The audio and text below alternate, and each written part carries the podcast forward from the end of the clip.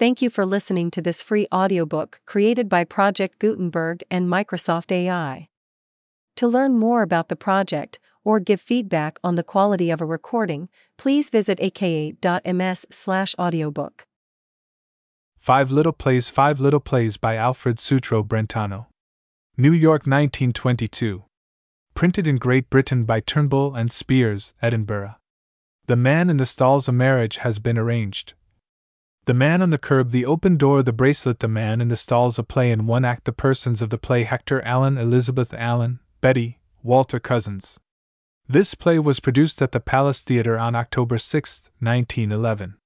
The Man in the Stalls the sitting room of a little flat in Shaftesbury Avenue. At back is a door leading to the dining room. It is open, and the dinner table is in full view of the audience. To the extreme right is another door, leading to the hall. The place is pleasantly and prettily, though quite inexpensively, furnished. To the left, at angles with the distempered wall, is a baby grand piano.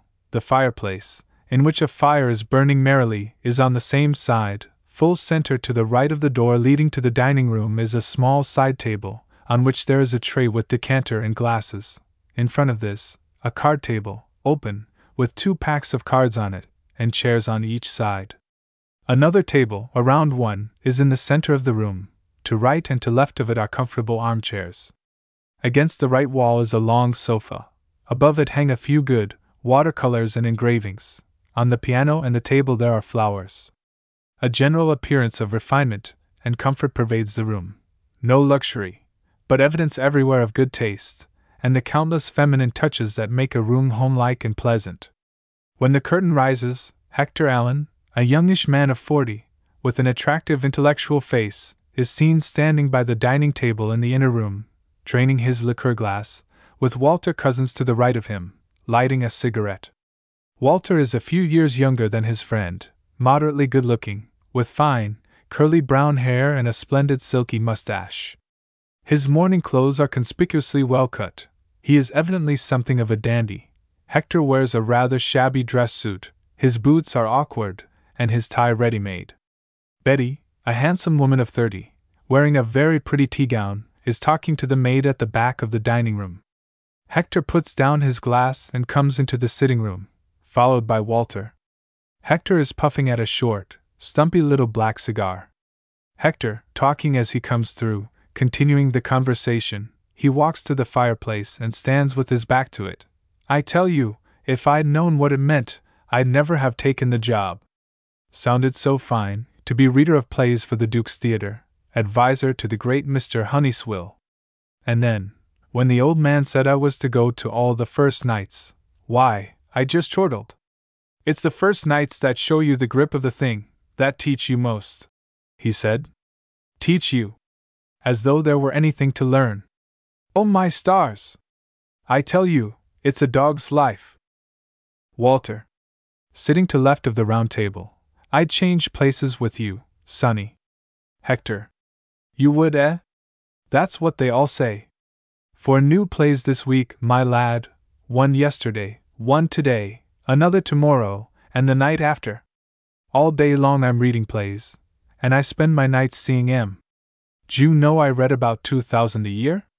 Divide 2,000 by 365. A dog's life, that's what it is. Walter. Better than being a stockbroker's clerk, you believe me? Hector. Is it? I wish you could have a turn at it, my bonny boy. Your hair'd go gray, like mine. And look here, what are the plays today?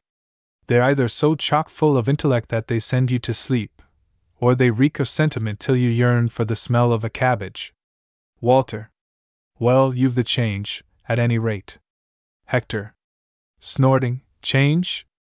By Jove, give me a punch and Judy show on the sands, or performing dogs. Plays, I'm sick of them. And look here, the one I'm off to tonight. It's adapted from the French. Well, we know what that means. Husband, wife, and mistress. Or wife, husband, lover. That's what a French play means. And you make it English, and pass the censor, by putting the lady in a mackintosh, and dumping in a curate. Betty. Coming in, and closing the door leading to the dining room. You ought to be going, Hector. She stands listening for a moment, then goes through the other door into the hall. Hector. Disregarding her, too intent on his theme. And I tell you, of the two, I prefer the homemade stodge. I'm sick of the eternal triangle. They always do the same thing. Husband strikes attitudes. Sometimes he strikes the lover. The lover never stands up to him. Why shouldn't he? He would, in real life. Betty comes back, with his overcoat and muffler. She proceeds affectionately to wrap this round his neck, and helps him on with his coat, he talking all the time. He'd say, Look here, you go to hell. That's what he'd say. Well, there you'd have a situation. But not one of the playwriting chaps dares do it. Why not, I ask you? There you'd have truth, something big. But no, they're afraid, think the public won't like it. The husband's got to down the lover, like a big tomcat with a mouse, or the author'd have to sell one of his motor cars.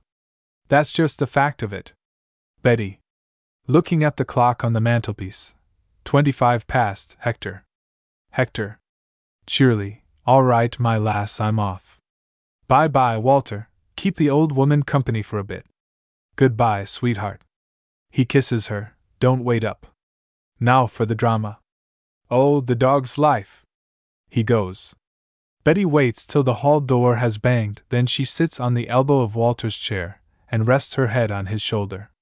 Betty. Softly. Poor Hector. Walter. Uncomfortably. Yes. Betty.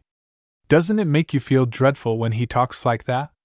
She kisses him, then puts her arms round his neck, draws his face to her, and kisses him again on the cheek. Doesn't it? She nestles contentedly closer to him. Walter. Trying to edge away. Well, it does. Yes. Betty. Dreamily. I like it. Walter. Betty. Betty. Yes, I like it. I don't know why. I suppose I'm frightfully wicked. Or the danger, perhaps. I don't know. Walter. Making a futile effort to get up. Betty. Betty. Tightening her arms around him. Stop there, and don't move. How smooth your chin is, his scrapes. Why don't husbands shave better? Or is it that the forbidden chin is always smoother? Poor old Hector. If he could see us. He hasn't a suspicion. I think it's lovely, Really, I do. He leaves us here together, night after night, and imagines you're teaching me bridge. Walter. Restlessly, so I am. Where are the cards? Betty. Caressing him. Silly, have you forgotten that this is Tuesday, Maggie's night out? She's gone. I told her she needn't wait to clear away. We've arranged Master's supper. Master? You're my master, aren't you? Walter, I don't know what I am.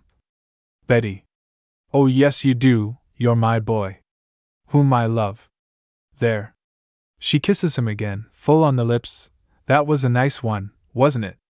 Poor old Hector, sitting in his stall, thinks he's so wonderful, knows such a lot. Yes, Maggie's out, with her young man, I suppose. The world's full of women, with their young men, and husbands sitting in the stalls. And I suppose that's how it always has been, and always will be. Walter. Shifting uneasily. Don't, Betty, I don't like it.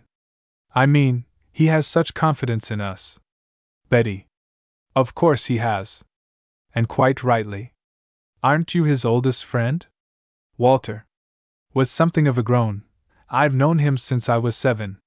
Betty. The first man he introduced me to, his best man at the wedding. Do you remember coming to see us during the honeymoon? I liked you then. Walter. Really shocked. Betty. Betty. I did. You had a way of squeezing my hand. And then when we came back here. You know it didn't take me long to discover.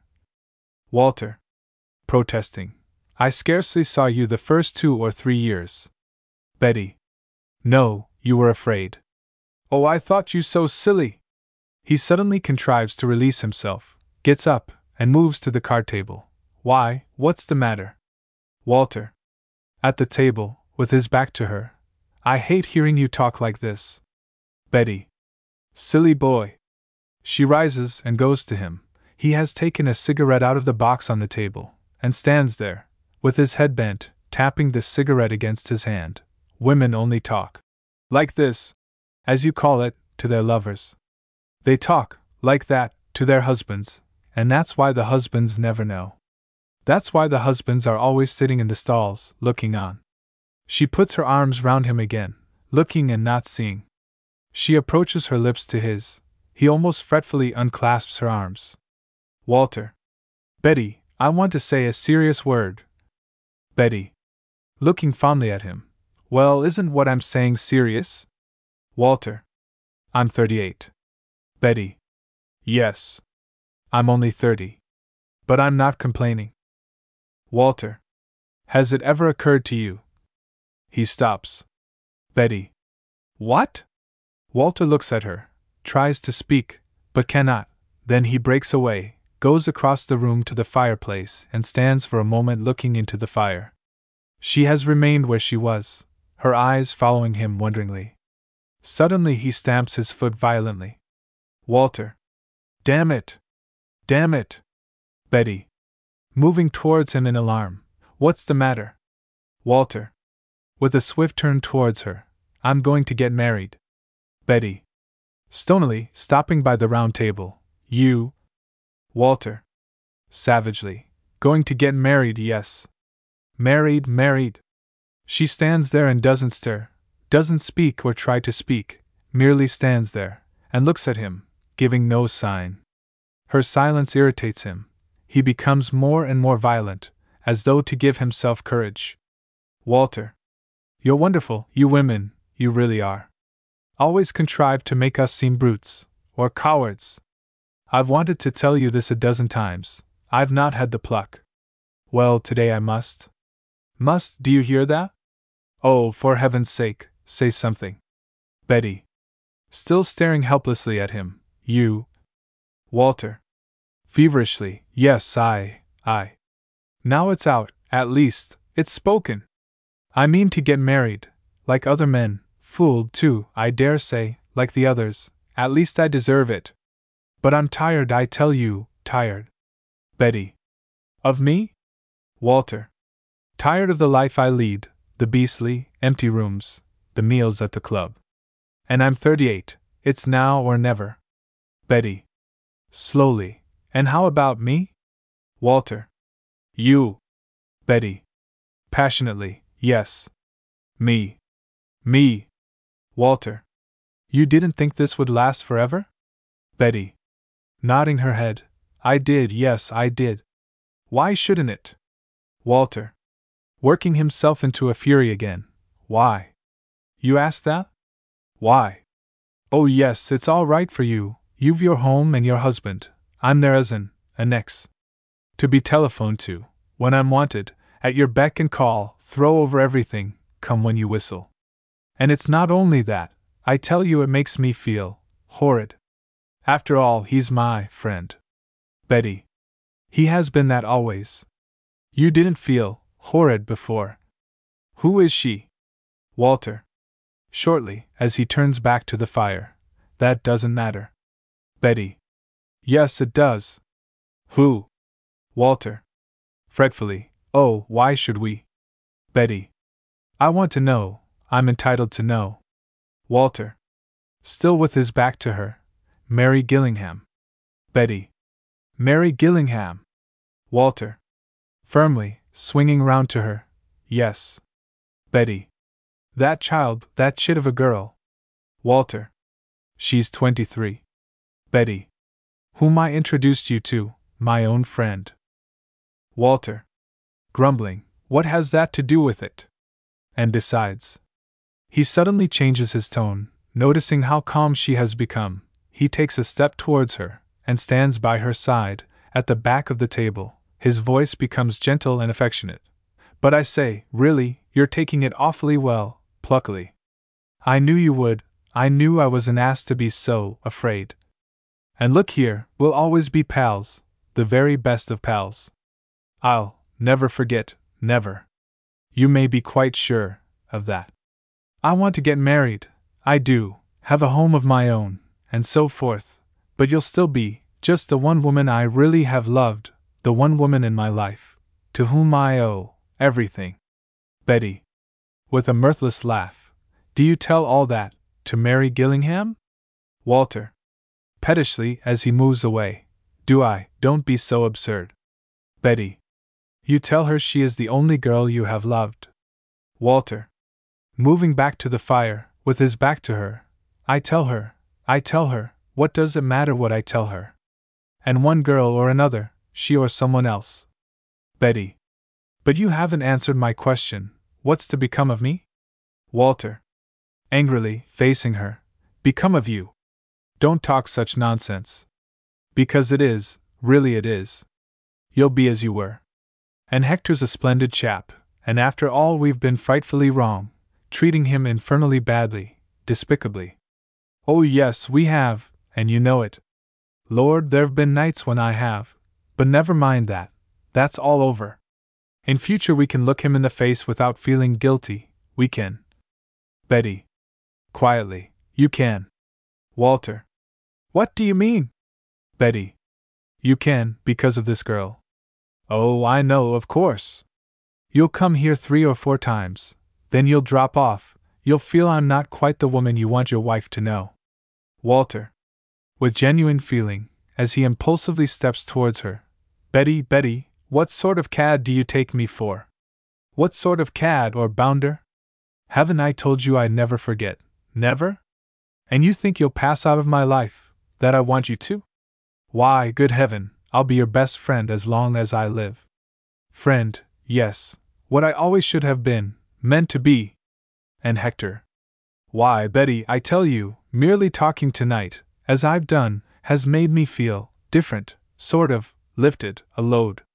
Because I've always had it, somewhere deep down in me, when I've thought of him. Betty. Calmly. Liar. Walter. Falling back. Betty. Betty. Liar, yes. Why these stupid, silly lies? Always deep down in me. Where was it, this beautiful feeling, when you got me to go to your rooms? Walter. Harshly, we needn't. Betty. I liked you, I've said that. I liked you from the first. But I was straight enough. Liked you, of course, but I had no idea, not the slightest. Thought it fun to play the fool, flirt just a bit. But it was you, you, you who. Walter. Breaking in sulkily and stamping his foot. Never mind about who it was. Betty. Passionately. Never mind. You dare. Walter. Doggedly. Yes, I dare. And look here, since you force me to it, that's all rot. Yes, it is, just rot. Just as you like it now, hearing Hector ask me to stop with you, and kissing me the moment his back is turned, so you met me halfway, and more than halfway. Betty. You cur. Walter. That's what a woman always says, when a man speaks the truth. Because it is the truth, and you know it. The way I squeeze your hand. Do you think I meant to squeeze it, in a way? Why, as there's a heaven above me, you were as sacred to me, as my own sister. Betty. Quietly, as she sits, to right of the table. What I'm wondering is, you see, you're the only lover I've had. What I wonder is, when a man breaks off, tells a woman he's tired of her, wants to get married, does he always abuse the woman? Walter. Sulkily, I haven't. Betty. Degrade, and throw mud on the love she has had for him? Walter. With a bitter shrug, love. Betty passionately as she springs to her feet. Love, love, yes, you, cruel man. Love, what else? I adore you, don't you know that? Live for you. Would give up everything in the world, everything, everything. And Walter, Walter. If it's only that, that you want a home, well, let's go off together. He'll divorce us, we can get married. Don't go away, and leave me here, alone with him. I couldn't stand it, Walter, I couldn't, I couldn't. She goes eagerly to him, flings her arms round his neck, and a dry sob bursts from her. Walter. Very gently. Betty, Betty, you've been so brave. Betty, dear, the horrid things I've said were only to make you angry, to make you feel what a brute I was, how well you're rid of me. Oh, I'm not proud of myself. But look here, we must be sensible, we must, really. You know, if you were divorced, if I were the co-respondent in a divorce case, I'd lose my berth, get the sack. Betty. Clinging to him. We could go to Australia, anywhere. Walter. I've no money. Betty. With a sudden movement, raising her head and leaving him. And Mary Gillingham has lots? Walter. It's not for her money that I. Betty. With a start. You love her? Walter. Dropping his head, and speaking under his breath, Yes. Betty. Wringing her hands, You do, you do? Walter. Yes, that's the truth, I do. Oh, Betty, I'm so frightfully sorry. Betty. With a groan, Then you don't love me any more. Walter. It's not that. But you see. Betty. Moaning, You don't, you don't. She stands there, crushed, overwhelmed, dry eyed, broken moans escaping from her. Suddenly she hears a key turning in the lock of the hall door outside, and rushes to the card table. Betty. Hector! Quick, quick, the cards! Walter flies to the table, and sits by her side. He seizes one pack and proceeds to shuffle it, she is dealing with the other. All this takes only a second. Hector comes in, they both spring up. Betty. Hector! You're not ill? Hector. Kissing her. Play postponed, my child, bit of luck. When I got to the theater, I found that the actor manager's car had collided with a cab outside the stage door. He was thrown through the window. There's a magnificent exit for you. And has been cut about a bit. Nothing serious. But the play's postponed for a week. Bit of luck. Walter. Sitting, not for him. Hector. Oh, he has had luck enough. Tons of it. I'll get into a jacket, then we'll have some bridge. See what progress you've made, Betty. He hurries out and closes the door. Betty. Producing a little mirror from her bag, looking into it, touching her hair. We were only just in time. Walter. Eagerly, as he bends across the table. You're splendid, you are, splendid. Betty. Yes. All very nice and comfortable for you, isn't it? She puts the mirror back into the bag. Walter. Coaxingly, Betty. Betty. Tomorrow you'll go to her, or tonight perhaps. Walter. Tonight, ridiculous. At this hour. Betty. She's a deceitful little cat. I saw her last week, she never told me. Walter. I don't think she knew. I only proposed today. Betty. Flinging herself back in her chair, and opening wide eyes. You proposed today. Walter. Very embarrassed. Yes, I mean. Betty. You proposed today. And waited till she had accepted you, to tell me. Walter. Eagerly. Don't be so silly. Come, come, he'll be back in a minute. And believe me, I'm not worth making a fuss about. Betty. Looking contemptuously at him. That's true.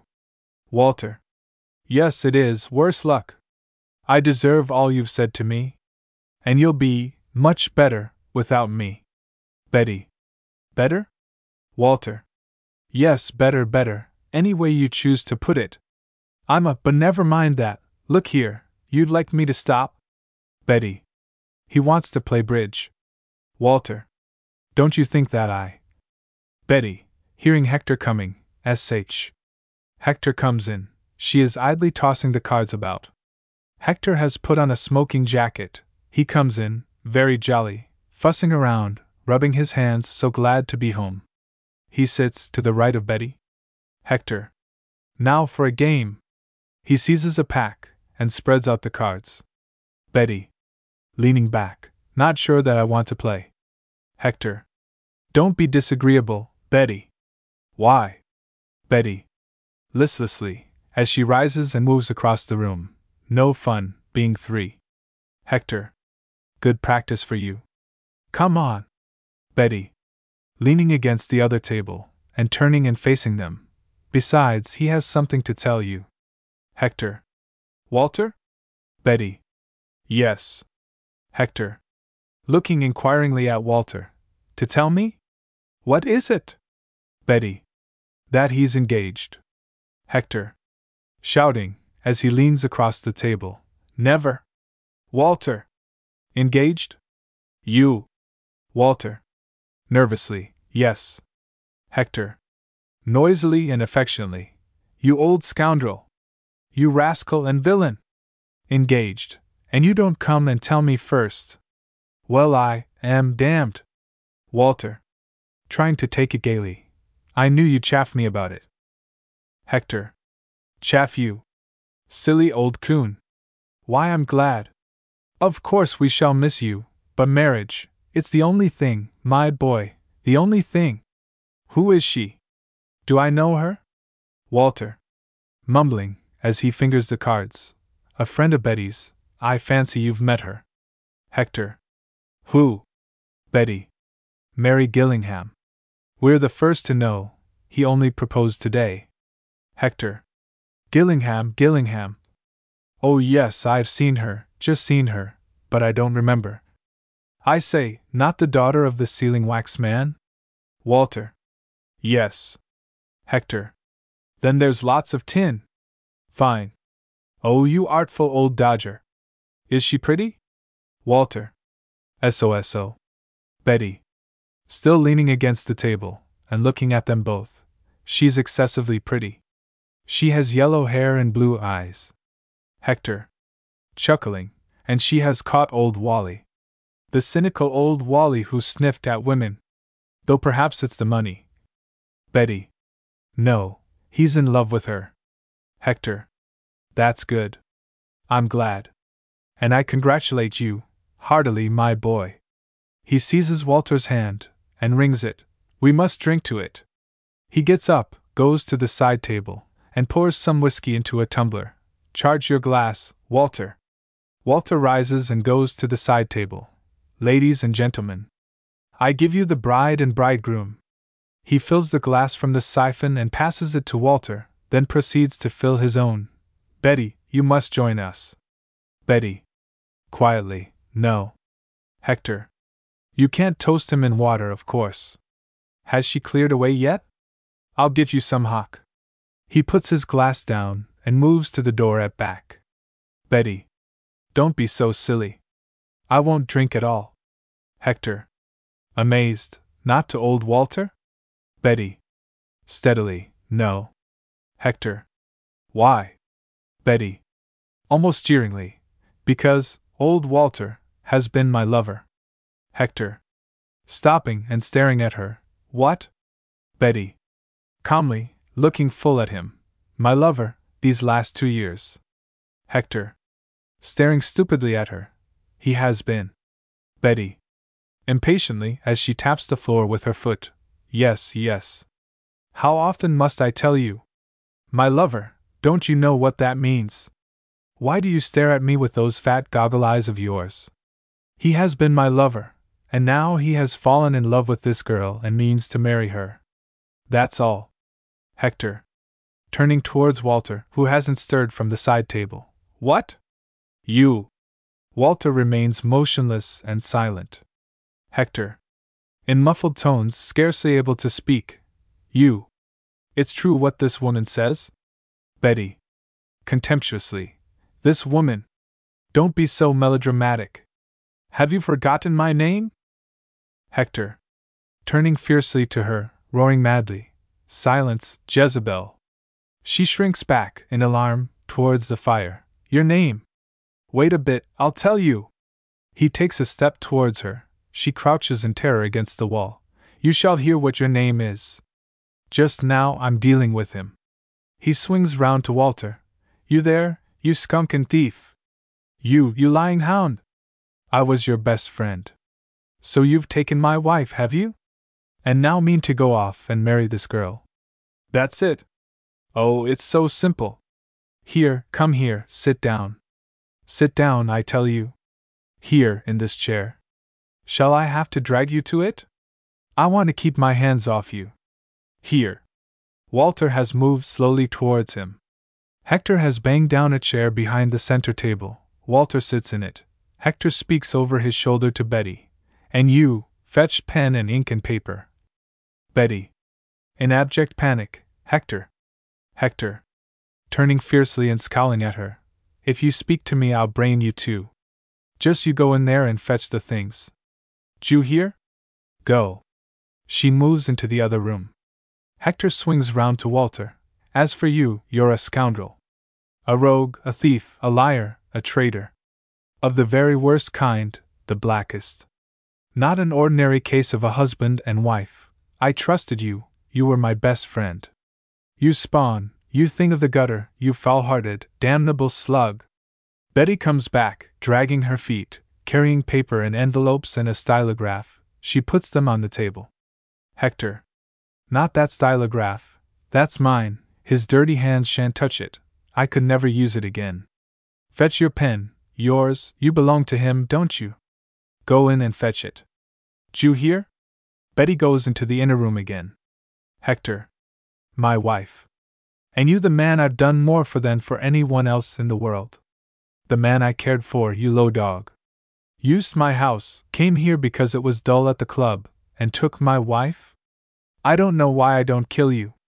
I've the right. But I won't. You shall pay for it, my fine fellow, you are going to pay, now. Betty brings a pen and an inkstand. She places them on the table. Hector seizes them and pushes them in front of Walter. Betty slinks to the other side of the room and stands by the sofa. Hector. To Walter, now you write. You hear? You write what I dictate. Word for word. What's the old brute's name? Walter. Whose? Hector. Whose? Her father, the sealing wax man, old Gillingham? Walter. Staring. Gillingham? Hector. Gillingham. Yes. What is it? Walter. You want me to write to him? Hector. Nodding to him. Who else? A confession? I've had that. His name? Walter. Dropping the pen and half rising, I won't. Hector. Springing upon him in a mad fury, and forcing him back into the chair. You won't, you dog. You dare say that, to me. By heaven, you will. You'll lick the dust off this floor, if I tell you. You'll go on your hands and knees, and crawl. Sit down, you! Sit down and take up your filthy pen. So. Thoroughly cowed, Walter has taken up the pen again. And now, his name. Don't make me ask you again, I tell you, don't. What is it? Walter. Richard. Hector. Very well, Richard. So write that down. To Richard Gillingham. I have today proposed to your daughter, and she has accepted me. Got that? She has accepted me. But I can't marry her, can't marry her, because I have seduced the wife of my friend Hector Allen. Walter. Appealingly dropping his pen, Hector. Hector. Frantically gripping Walter by the throat, till he takes up his pen again. The wife of my friend Hector Allen. Write it, and plainly, you hound, plainly, so, and because I am taking the woman away with me tonight. Betty. With a loud cry, Hector! Hector. Over his shoulder, watching Walter write. Silence, over there, you. Hold your tongue. Go into your room and put on your things. We've done with you here. Take what you want, I don't care. You don't show your face here again. And you, he taps his clenched hand against Walter's arm, right. What are you stopping for? How far have you got? He peers over Walter's shoulder. Because I am taking the woman away with me tonight. Betty. Beside herself, wringing her hands, Hector, Hector. Hector. Savagely, as he makes a half turn towards her. You still there? Wait a bit. I'll come to you, when I've finished with him. If you haven't gone and put on your things, you shall go off without them. Into the street. You'll find other women there like you. He turns back to Walter. Here, you, have you written? He looks over Walter's shoulder. Go on, I'm getting impatient. Go on, I tell you. I am taking the. Walter is slowly writing down the words, Hector standing over him. Betty suddenly bursts into a peal of wild, uproarious laughter, and lets herself fall into a chair to the left of the card table. Hector. Madly, you! He leaves Walter, and almost springs at her. Betty. brimming with merriment. Oh, you old donkey! How we have pulled your leg! Hector. Staring at her, stopping dead short. You. Betty. Through her laughter, choking. Hector, Hector! Conventional situations. The usual stodge. The lover and husband. You goose, you wonderful old goose. Walter, with a mighty effort, has pulled himself together, and roars with laughter too. He jumps up. Hector is standing there blinking, paralyzed. Walter. Merrily, to Betty, Oh, really, you shouldn't. You've given it away too soon. Betty. Too soon. He'd have strangled us. Did you ever see such a tiger? Walter. Chuckling hugely. He didn't give the lover much chance to stand up to him, did he? Betty. And wasn't he original? Dog, hound, villain, traitor. Walter. To say nothing of Jezebel. Though, between ourselves, I think he meant Messalina. Betty. And I was to go into the street. But he did let me fill my bag. Walter. I think the playwrights come out on top, I do indeed. He goes to Hector, and stands to left of him. Hector, old chap, here's the letter. Betty. Going to the other side of Hector, and dropping a low curtsy. And please, Mr. Husband, was it to be a big bag, or a small bag, and might I have taken the silver teapot? Hector has been standing there stupid, dazed, dumbfounded, too bewildered for his mind to act or thoughts to come to him. He suddenly bursts into a roar of titanic, overwhelming laughter. He laughs and laughs, staggers to the sofa, falls on it, rocks and roars till the tears roll down his cheeks. He sways from side to side, unable to control himself. His laughter is so colossal that the infection catches the others. Theirs becomes genuine too. Betty. With difficulty, trying to control herself. The letter. Old Gillingham. His name, scoundrel, his name. Walter.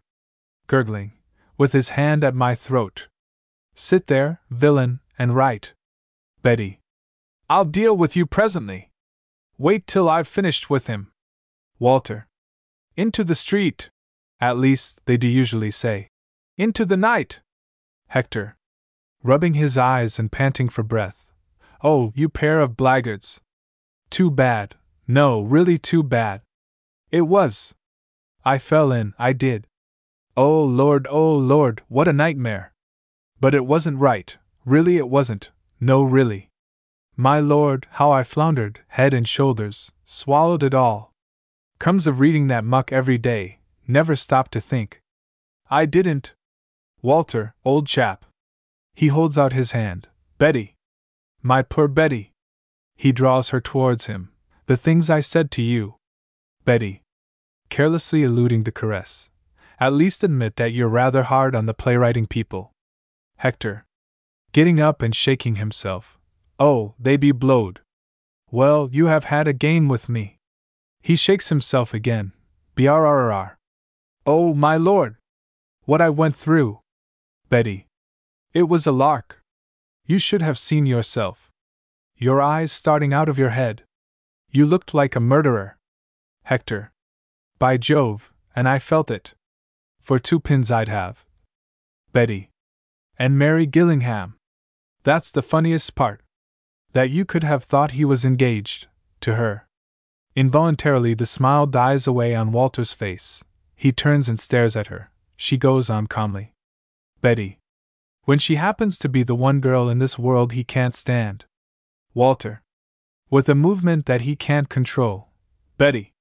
Betty. Turning smilingly to him. No harm in my telling Hector. He scarcely knows her. She swings round to Hector again. Why, Walter simply loathes the poor girl. That's what made it so funny. At the mere thought of it, she bursts out laughing again, and goes on speaking through her laughter. And I tell you, if you ever hear he's engaged to her, why, you can believe the rest of the story too. Hector. Laughing heartily as he pats Walter on the shoulder. Poor old Walter. And you know, I was quite pleased at the thought of his getting married. I was. He turns to him.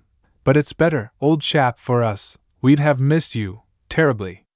With another pat on Walter's shoulder, he goes to the fire, and drops in the letter. Mustn't leave that lying about. He turns. Well, by Jove, if any one had told me. And drinking to him, and all. Betty. If you'll fetch me that glass of hock now, I will drink to him, Hector. To Walter, the bachelor. Hector. Beaming, so we will. Good. I'll get it. He bustles into the dining room. Betty. Moving swiftly to Walter. Well, now's your time. One thing or the other. Walter. Savagely. You fiend. Betty. I'll go and see her tomorrow, see her constantly. Walter. Why are you doing this? Betty. You've ruined my life and his. At least, you shan't be happy. Walter. And you imagine I'll come back to you, that we'll go on, you and I? Betty. Scornfully. No, don't be afraid. You've shown yourself to me today. That's all done with, finished. His friend now, with the load off you, but never her husband. Never. Hector comes bustling back, with the bottle of hock, and a wine glass that he gives to Betty. She holds it, and he fills it from the bottle. Hector. Here you are, my girl, and now where's my whiskey? He trots round to the side table, finds his glass, and Walter's, hands one to Walter. Here, Wally, yours must be the one that's begun. I didn't have time to touch mine. Here. Walter takes it. And forgive me, old man, for thinking, even one minute. He wrings him by the hand. Here's to you, old friend. And Betty, to you. Oh, Lord, I just want this drink. Betty. In cold, clear tones, as she holds up her glass. To Walter, the bachelor. She drains her glass. Walter has his moment's hesitation, he drinks, and with tremendous effort succeeds in composing his face. Hector. Gaily, to Walter, the bachelor. He drinks his glass to the dregs and puts it down. And now, for a game. Walter. I think I. Hector. Coaxingly, sit down, laddie, just one rubber. It's quite early. Do. There's a good chap, they all sit, Hector at back, Betty to the left of him, Walter to the right, he spreads out the cards. They draw for partners. As we are, you and Betty, I've got the dummy. He shuffles the cards, Betty cuts. He begins to deal. That's how I like it, one on each side of me. Also, I like having dummy. Now, Betty, play up. Oh, Lord, how good it is, how good. A nightmare, I tell you, terrible. And really, you must forgive me for being such an ass. But the way you played up, both of you, my little Betty, a doozy, that's what she is, a real doozy. He gathers up his cards, and the gods are kind to me. I've got a hand, I tell you. I call no trumps. He beams at them. They are placidly sorting their cards. He puts his hand down and proceeds to look at his dummy as the curtain falls. Curtain a marriage has been arranged. The persons of the play Mr. Harrison Crockstead Lady Aline de Vaux. Produced at the Garrick Theatre on March 27, 1904. A marriage has been arranged. Seen the conservatory of number 300 Grosvenor Square. Hour, close on midnight. A ball is in progress, and dreamy waltz music is heard in the distance. Lady Aline de Vaux enters, leaning on the arm of Mr. Harrison Crockstead. Lady Aline is a tall, exquisitely gowned girl, of the conventional and much admired type of beauty. Put her in any drawing room in the world, and she would at once be recognized as a high born Englishwoman. She has in her, in embryo, all those excellent qualities that go to make a great lady the icy stare, the haughty movement of the shoulder, the disdainful arch of the lip. She has also, but only an experienced observer would notice it, something of wistfulness, something that speaks of a sore and wounded heart, though it is sufficiently evident that this organ is kept under admirable control a girl who has been placed in a position of life where artificiality rules, who has been taught to be artificial and has thoroughly learned her lesson, yet one who would unhesitatingly know the proper thing to do did a camel bolt with her in the desert, or an Eastern potentate invite her to become his 257th wife. In a word, a lady of complete self possession and magnificent control. Mr. Crockstead is a big, burly man of forty or so, and of the kind to whom the ordinary West End butler would consider himself perfectly justified in declaring that her ladyship was not at home. And yet his evening clothes sit well on him, and there is a certain air of command about the man that would have made the butler uncomfortable. That functionary would have excused himself by declaring that Mr. Crockstead didn't look a gentleman. And perhaps he doesn't. His walk is rather a slouch. He has a way of keeping his hands in his pockets, and of jerking out his sentences. A way, above all, of seeming perfectly indifferent to the comfort of the people he happens to be addressing. The impression he gives is one of power, not of refinement, and the massive face, with its heavy lines, and eyes that are usually veiled, seems to give no clue whatever to the character of the man within. The couple break apart when they enter the room. Lady Aline is the least bit nervous, though she shows no trace of it, Mr. Crockstead absolutely imperturbable and undisturbed. Crockstead. Looking around. Ah, this is the place, very quiet, retired, romantic, etc. Music in the distance. All very appropriate and sentimental. She leaves him, and sits, quietly fanning herself. He stands looking at her. You seem perfectly calm, Lady Aline? Aline. Sitting. Conservatories are not unusual appendages to a ballroom, Mr. Crockstead, nor is this conservatory unlike other conservatories. Crockstead turning to her. I wonder why women are always so evasive. Aline. With your permission, we will not discuss the sex. You and I are too old to be cynical, and too young to be appreciative. And besides, it is a rule of mine, whenever I sit out a dance, that my partner shall avoid the subjects of women, and golf. Crockstead. You limit the area of conversation. But then, in this particular instance, I take it, we have not come here to talk? Aline. Coldly. I beg your pardon. Crockstead. Sitting beside her. Lady Aline, they are dancing a cotillion in there, so we have half an hour before us. We shall not be disturbed, for the Duchess, your aunt, has considerately stationed her aged companion in the corridor, with instructions to ward off intruders. Aline. Very surprised. Mr. Crockstead. Crockstead. Looking hard at her. Didn't you know? Aline turns aside, embarrassed. That's right, of course you did. Don't you know why I have brought you here? That's right, of course you do. The Duchess, your aunt, and the Marchioness, your mother, observe how fondly my tongue trips out the titles, smiled sweetly on us as we left the ballroom. There will be a notice in the Morning Post tomorrow. A marriage has been arranged between. Aline. Bewildered and offended. Mr. Crockstead. This, this is. Crockstead. Always in the same quiet tone. Because I have not yet proposed, you mean? Of course I intend to, Lady Aline. Only as I know that you will accept me. Aline in icy tones as she rises. Let us go back to the ballroom. Crockstead. Quite undisturbed. Oh, please. That won't help us, you know. Do sit down. I assure you I have never proposed before, so that naturally I am a trifle nervous. Of course, I know that we are only supers really, without much of a speaking part, but the spirit moves me to gag, in the absence of the stage manager, who is, let us say, the Duchess. Aline. I have heard of the new humor, Mr. Crockstead, though I confess I have never understood it. This may be an exquisite example. Crockstead. By no means. I am merely trying to do the right thing, though perhaps not the conventional one. Before making you the formal offer of my hand and fortune, which amounts to a little over three millions. Aline. Fanning herself.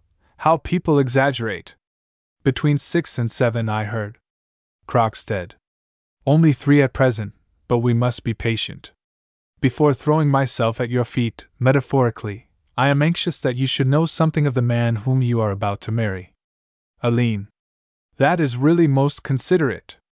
Crockstead. I have the advantage of you, you see, inasmuch as you have many dear friends, who have told me all about you. Aline.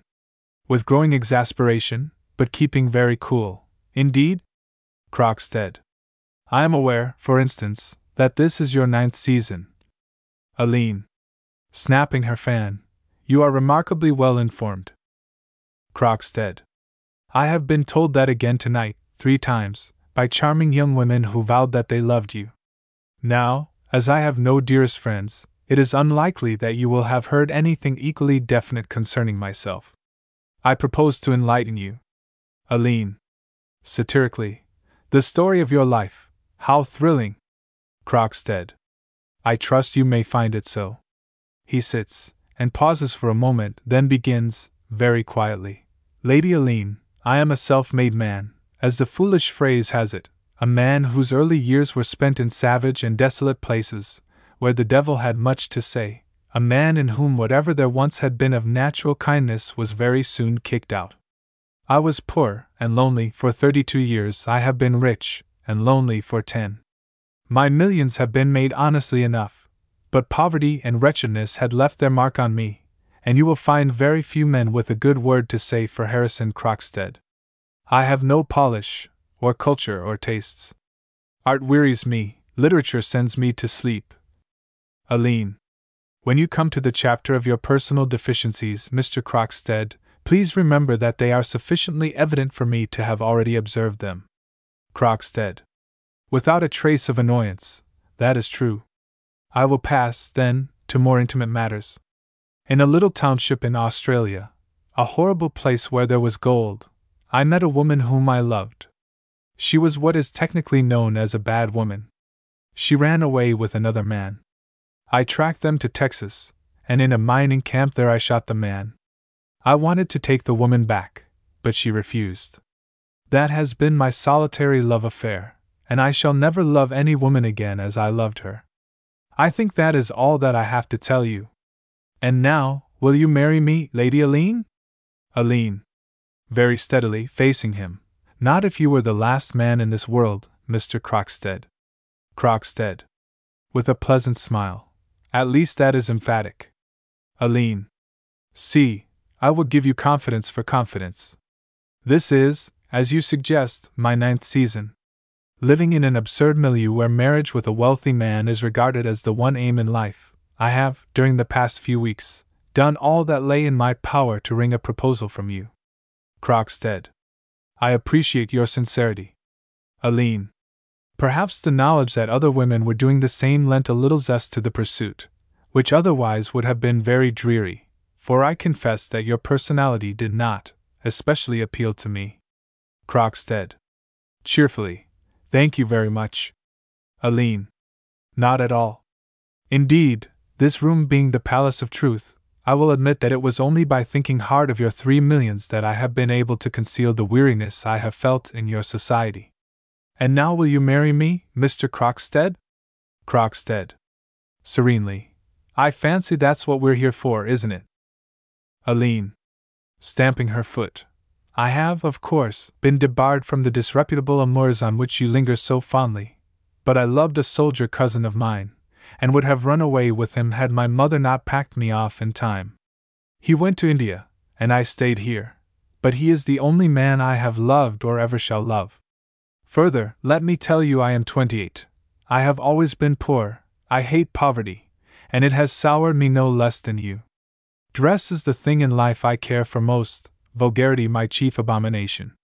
And to be frank, I consider you the most vulgar person I have ever met. Will you still marry me, Mr. Crockstead? Crockstead. With undiminished cheerfulness. Why not? Aline. This is an outrage.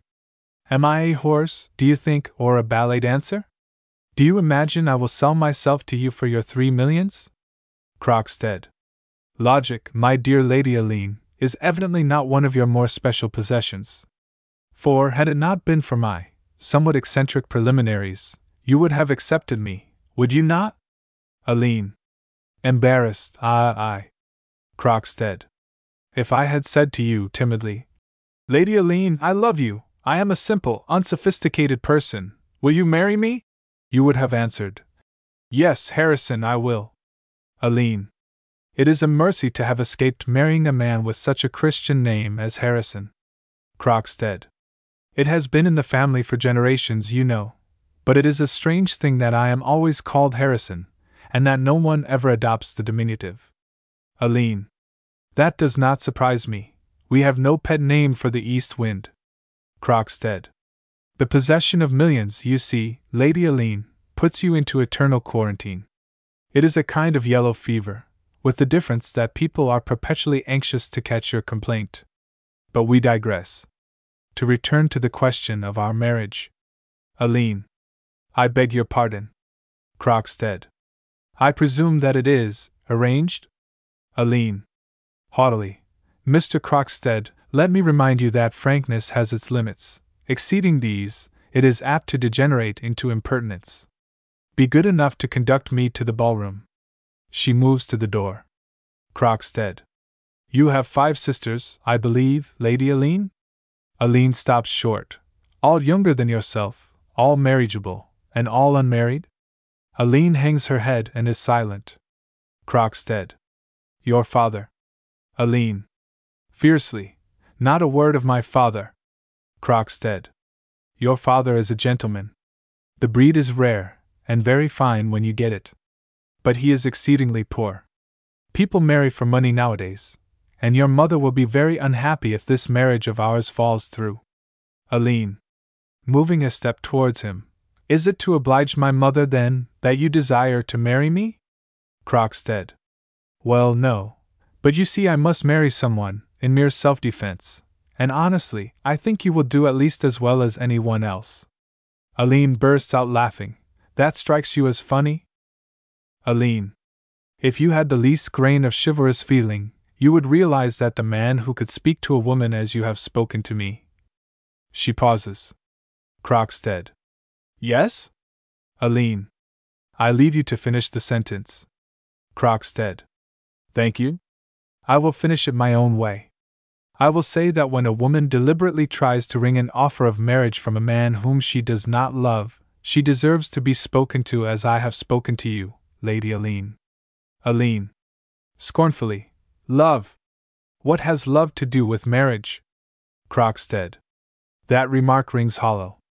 You have been good enough to tell me of your cousin, whom you did love.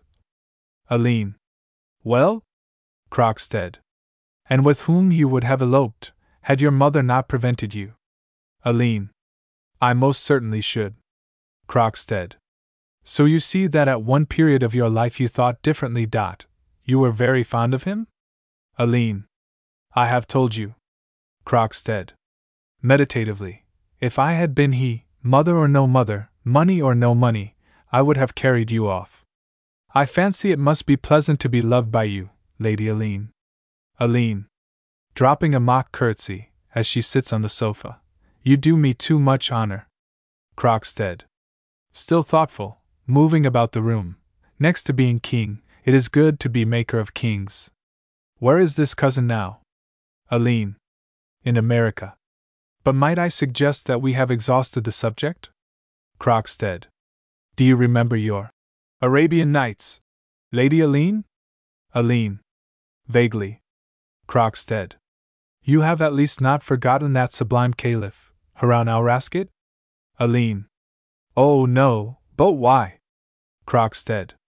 We millionaires are the caliphs today, and we command more faithful than ever bowed to them. And, like that old scoundrel Harun, we may at times permit ourselves a respectable impulse. What is your cousin's address? Aline. Again I ask, why? Crockstead. I will put him in a position to marry you. Aline. In extreme surprise. What? She rises. Crockstead.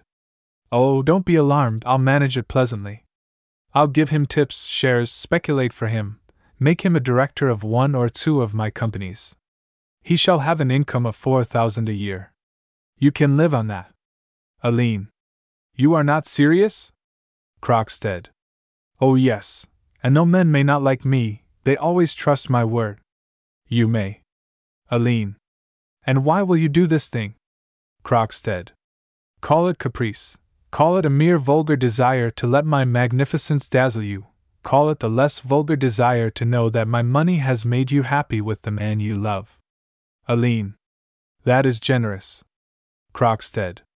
I remember an old poem I learned at school, which told how Frederick the Great coveted a mill that adjoined a favorite estate of his, but the miller refused to sell.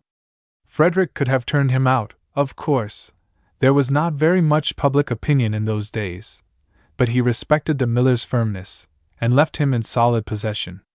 And mark that, at that very same time, he annexed, in other words, stole, the province of Silesia. Aline. Ah. Crockstead. Moving to the fireplace. Si sont la de princes, ils respectent un meunier, ils valent un province. The music stops. Aline. You speak French? Crockstead. I am fond of it. It is the true and native language of insincerity. Aline. And yet you seem sincere. Crockstead. I am permitting myself that luxury tonight.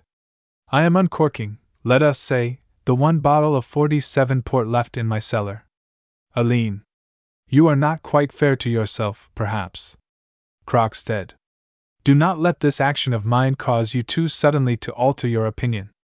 The verdict you pronounced before was, on the whole, just. Aline. What verdict? Crockstead. I was the most unpleasant person you ever had met. Aline. That was an exaggeration. Crockstead. The most repulsive. Aline. Quickly. I did not say that. Crockstead. And who prided himself on his repulsiveness. Very true, in the main, and yet consider. My wealth dates back ten years. Till then I had known hunger, and every kind of sorrow and despair. I had stretched out longing arms to the world, but not a heart open to me. And suddenly, when the taste of men's cruelty was bitter in my mouth, capricious fortune snatched me from abject poverty, and gave me delirious wealth. I was plowing a barren field, and flung up a nugget. From that moment, gold dogged my footsteps. I enriched the few friends I had, they turned howlingly from me because I did not give them more. I showered money on whoever sought it of me, they cursed me because it was mine to give. In my poverty, there had been the bond of common sorrow between me and my fellows.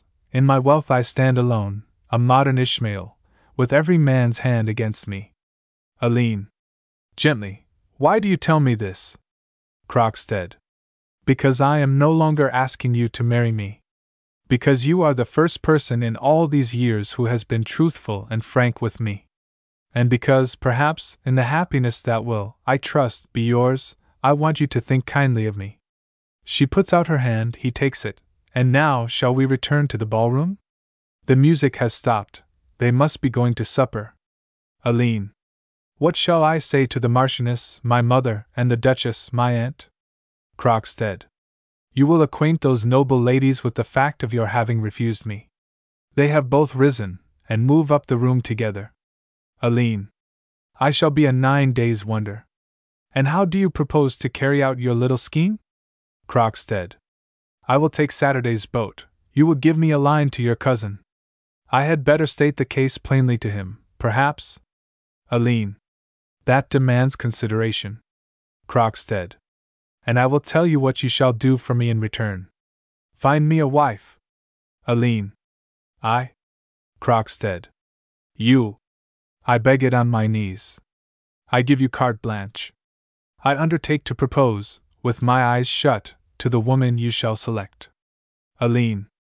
And will you treat her to the little preliminaries with which you have favored me? Crockstead. No, I said those things to you because I liked you. Aline. And you don't intend to like the other one? Crockstead. I will marry her. I can trust you to find me a loyal and intelligent woman. Aline. In society? Crockstead. For preference. She will be better versed in spending money than a governess, or country parson's daughter. Aline. But why this voracity for marriage? Crockstead. Lady Aline, I am hunted, pestered, worried, persecuted. I have settled two breach of promise actions already, though heaven knows I did no more than remark it was a fine day, or inquire after the lady's health.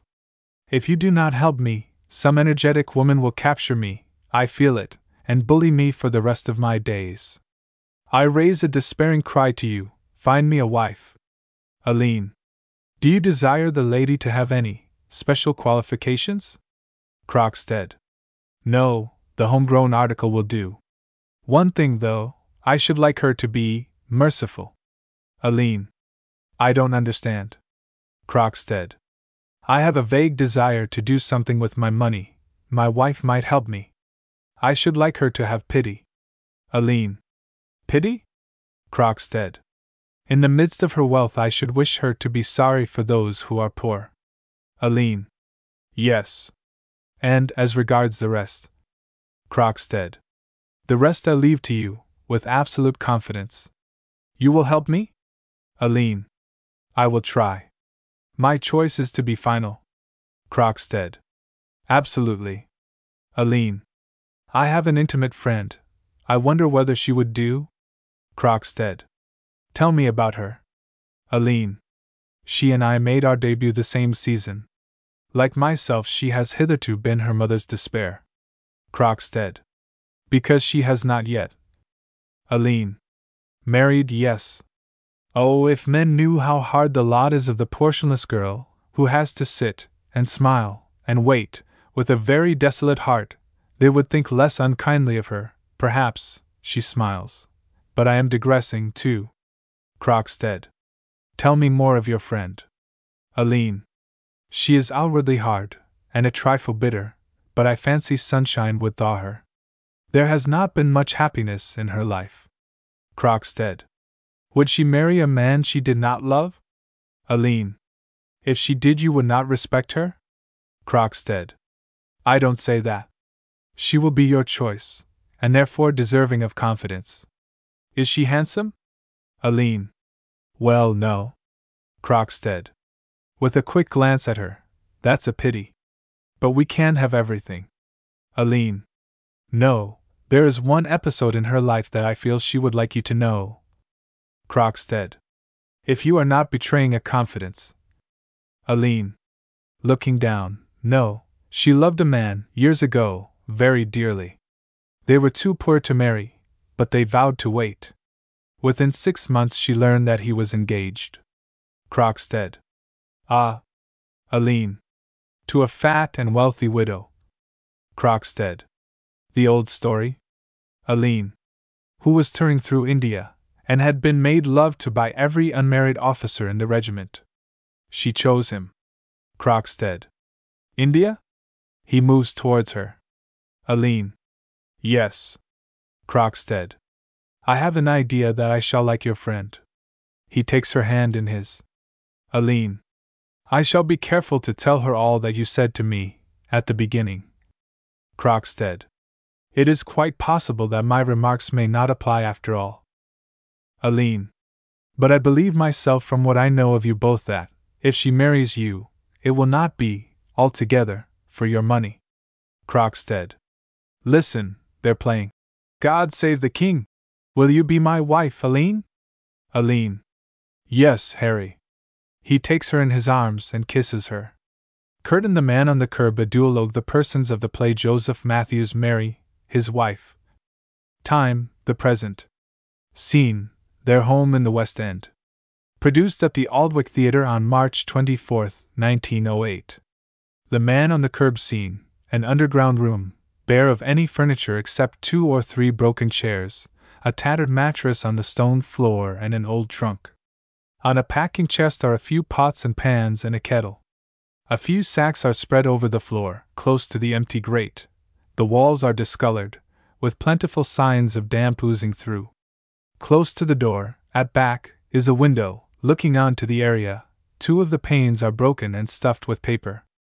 On the mattress, a child is sleeping, covered with a tattered old mantle. Mary is bending over her, crooning a song.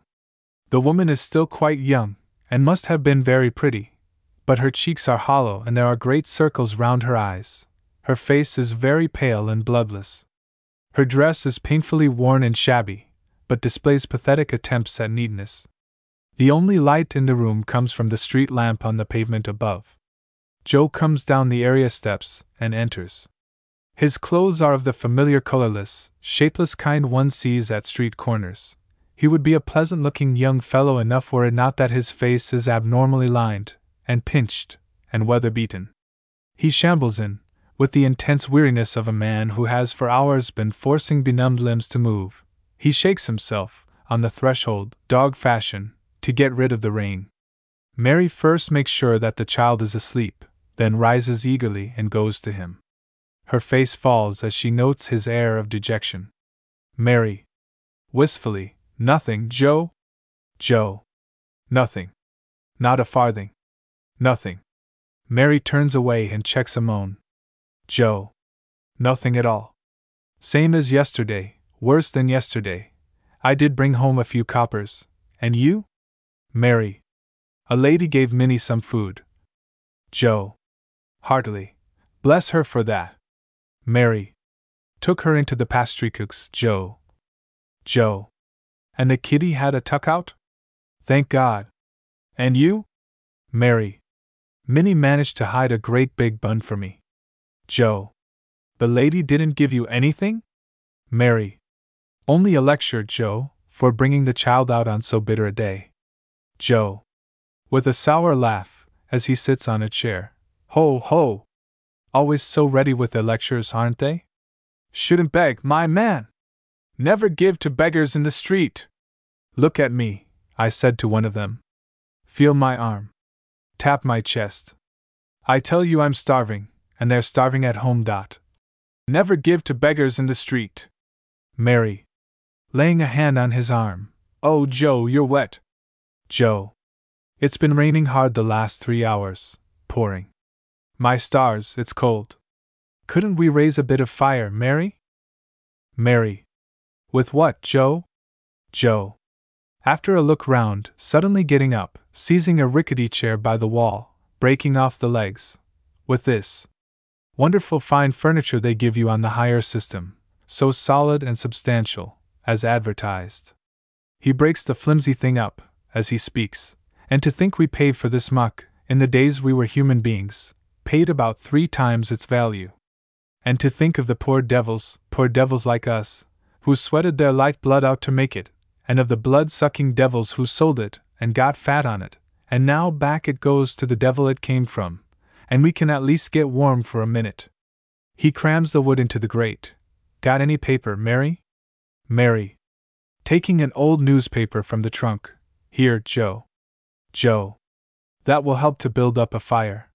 He glances at it, then lays it carefully underneath the wood. Mary gets lamp from table the daily something or other, that tells the world what a happy people we are, how proud of belonging to an empire on which the sun never sets. And I'd sell Gibraltar tonight for a sausage with mashed potatoes, and let Russia take India if someone would give me a clerkship at a pound a week. Dot. There, in you go. A match, Mary? Mary. Standing above Joe, handing him one. Okay, Joe, be careful, we've only two left. Joe. I'll be careful. Wait, though, I'll see whether there's a bit of tobacco still in my pipe. He fishes the pipe out of his pocket. A policeman who warned me away from the curb gave me some tobacco. Mustn't beg, he said. Got a pipe? Well, here's some tobacco. I believe he'd have given me money. But it was the first kind word I had heard all day, and it choked me. Dot. There's just a bit left at the bottom. He bustles. Now, first the fire. He puts the match to the paper, it kindles, and then my pipe. The fire burns up, he throws himself in front of it. Boo, I'm sizzling. I got so wet that I felt the water running into my lungs. My feet didn't seem to belong to me. And as for my head and nose, yawns. Well, smoke's good, by the powers, I'm getting warm. Come closer to it, Mary. It's a little after midnight now, and I left home, this fine, luxurious British home, just as soon as it was light. And I've tramped the streets all day. Net result a policeman gave me a pipeful of tobacco. I lunched off a bit of bread that I saw floating down the gutter, and I dined off the kitchen smell of the Cafe Royal. That's my day. Mary. Stroking his hand. Poor boy, poor boy. Joe. I stood for an hour in Leicester Square when the theaters emptied, thinking I might earn a copper, calling a cab, or something. There they were, all streaming out, happy and clean and warm broughams and motor cars, supper at the Savoy and the Carlton, and a hundred or two of us others in the gutter, hungry, looking at them. They went off to their supper, it was pouring, and I got soaked, and there I stood, dodging the policemen, dodging the horses' heads and the motors, and it was always, Get away, you loafer, get away, get away, get away. Mary. We've done nothing to deserve it, Joe. Joe. With sudden fury. Deserve it? What have I ever done wrong? Wasn't my fault the firm went bankrupt, and I couldn't get another job. I've a first rate character. I'm respectable. What's the use? I want to work. They won't let me. Mary. That illness of mine ate up all our savings. Oh, Joe, I wish I had died. Joe. And left me alone? That's not kind of you, Mary.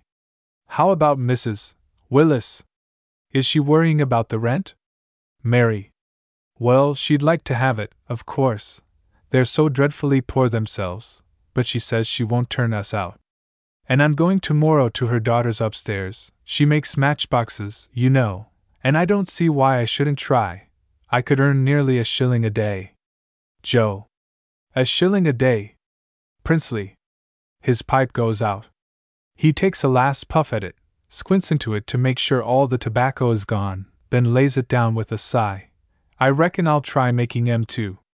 I went to the vestry again, this morning, to see whether they take me as sweeper, but they've 30 names down, ahead of me. I've tried chopping wood, but I can't. I begin to cough the third stroke. There's something wrong with me inside, somewhere. I've tried every institution on God's earth, and there are others before me, and there is no vacancy, and I mustn't beg, and I mustn't worry the gentleman. A shilling a day, can one earn as much as that? Why, Mary, that will be fourteen shillings a week, an income. We'll do it. Mary. It's not quite a shilling, Joe. You have to find your own paste and odds and ends. And of course, it takes a few weeks to learn, before you begin to make any money. Joe. Crestfallen. Does it though?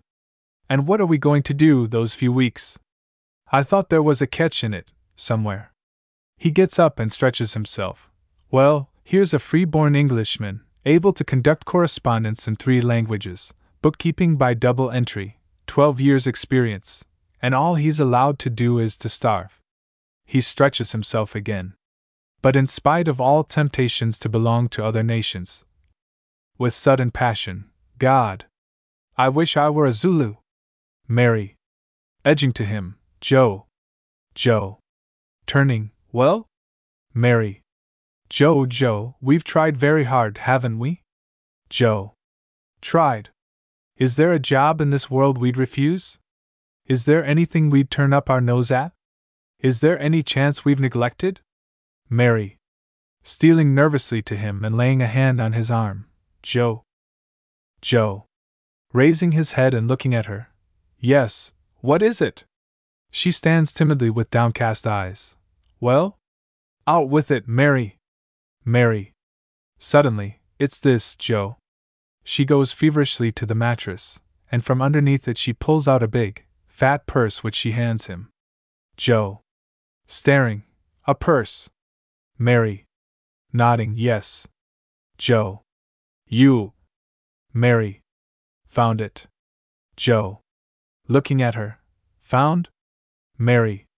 Awkwardly. In a way, I did, yes. Joe. How? Mary. It came on to rain, Joe, and I went into a tube station, and was standing by a bookstall, showing Minnie the illustrated papers, and an old lady bought one, and she took out her purse, this purse, and paid for it, and laid the purse on the board while she fumbled to pick up her skirts, and then someone spoke to her, a friend, I suppose, and there were lots of people standing about. I don't know how it was. I was out in the street. With Minnie. Joe. You had the purse? Mary. Yes. Joe. No one followed you? Mary. No one. I couldn't run, as I had to carry Minnie. Joe. What made you do it? Mary. I don't know, something in me did it. She put the purse down just by the side of my hand. My fingers clutched it before I knew, and I was out in the street. Joe. How much is there in it? Mary. I haven't looked, Joe. Joe. Wondering. You haven't looked? Mary. No, I didn't dare. Joe. Sorrowfully. I didn't think we'd come to this, Mary. Mary. Desperately. We've got to do something. Before we can earn any money at making matchboxes, we'll have to spend some weeks learning. And you've not had a decent meal for a month, nor have I. If there's money inside this purse, you can get some clothes. And for me, too, I need them. It's not as though the old lady would miss it, she's rich enough. Her cloak was real sable, and no one can find us out. They can't tell one piece of money from the other. It's heavy, Joe. I think there's a lot inside. Joe. Weighing it mechanically, yes, it's heavy. Mary. Eagerly, open it, Joe. Joe. Turning to her again, why didn't you? Mary. I just thought I'd wait. I'd an idea something might have happened. That someone might have stopped you in the street, someone with a heart, and that he'd have come in with you tonight, and seen us, seen Minnie, and said, Well, here's money, I'll put you on your legs again. And then we'd have given the purse back, Joe. Joe. As he still mechanically balances it in his hand. Yes. Mary. Can't go on like this, can we?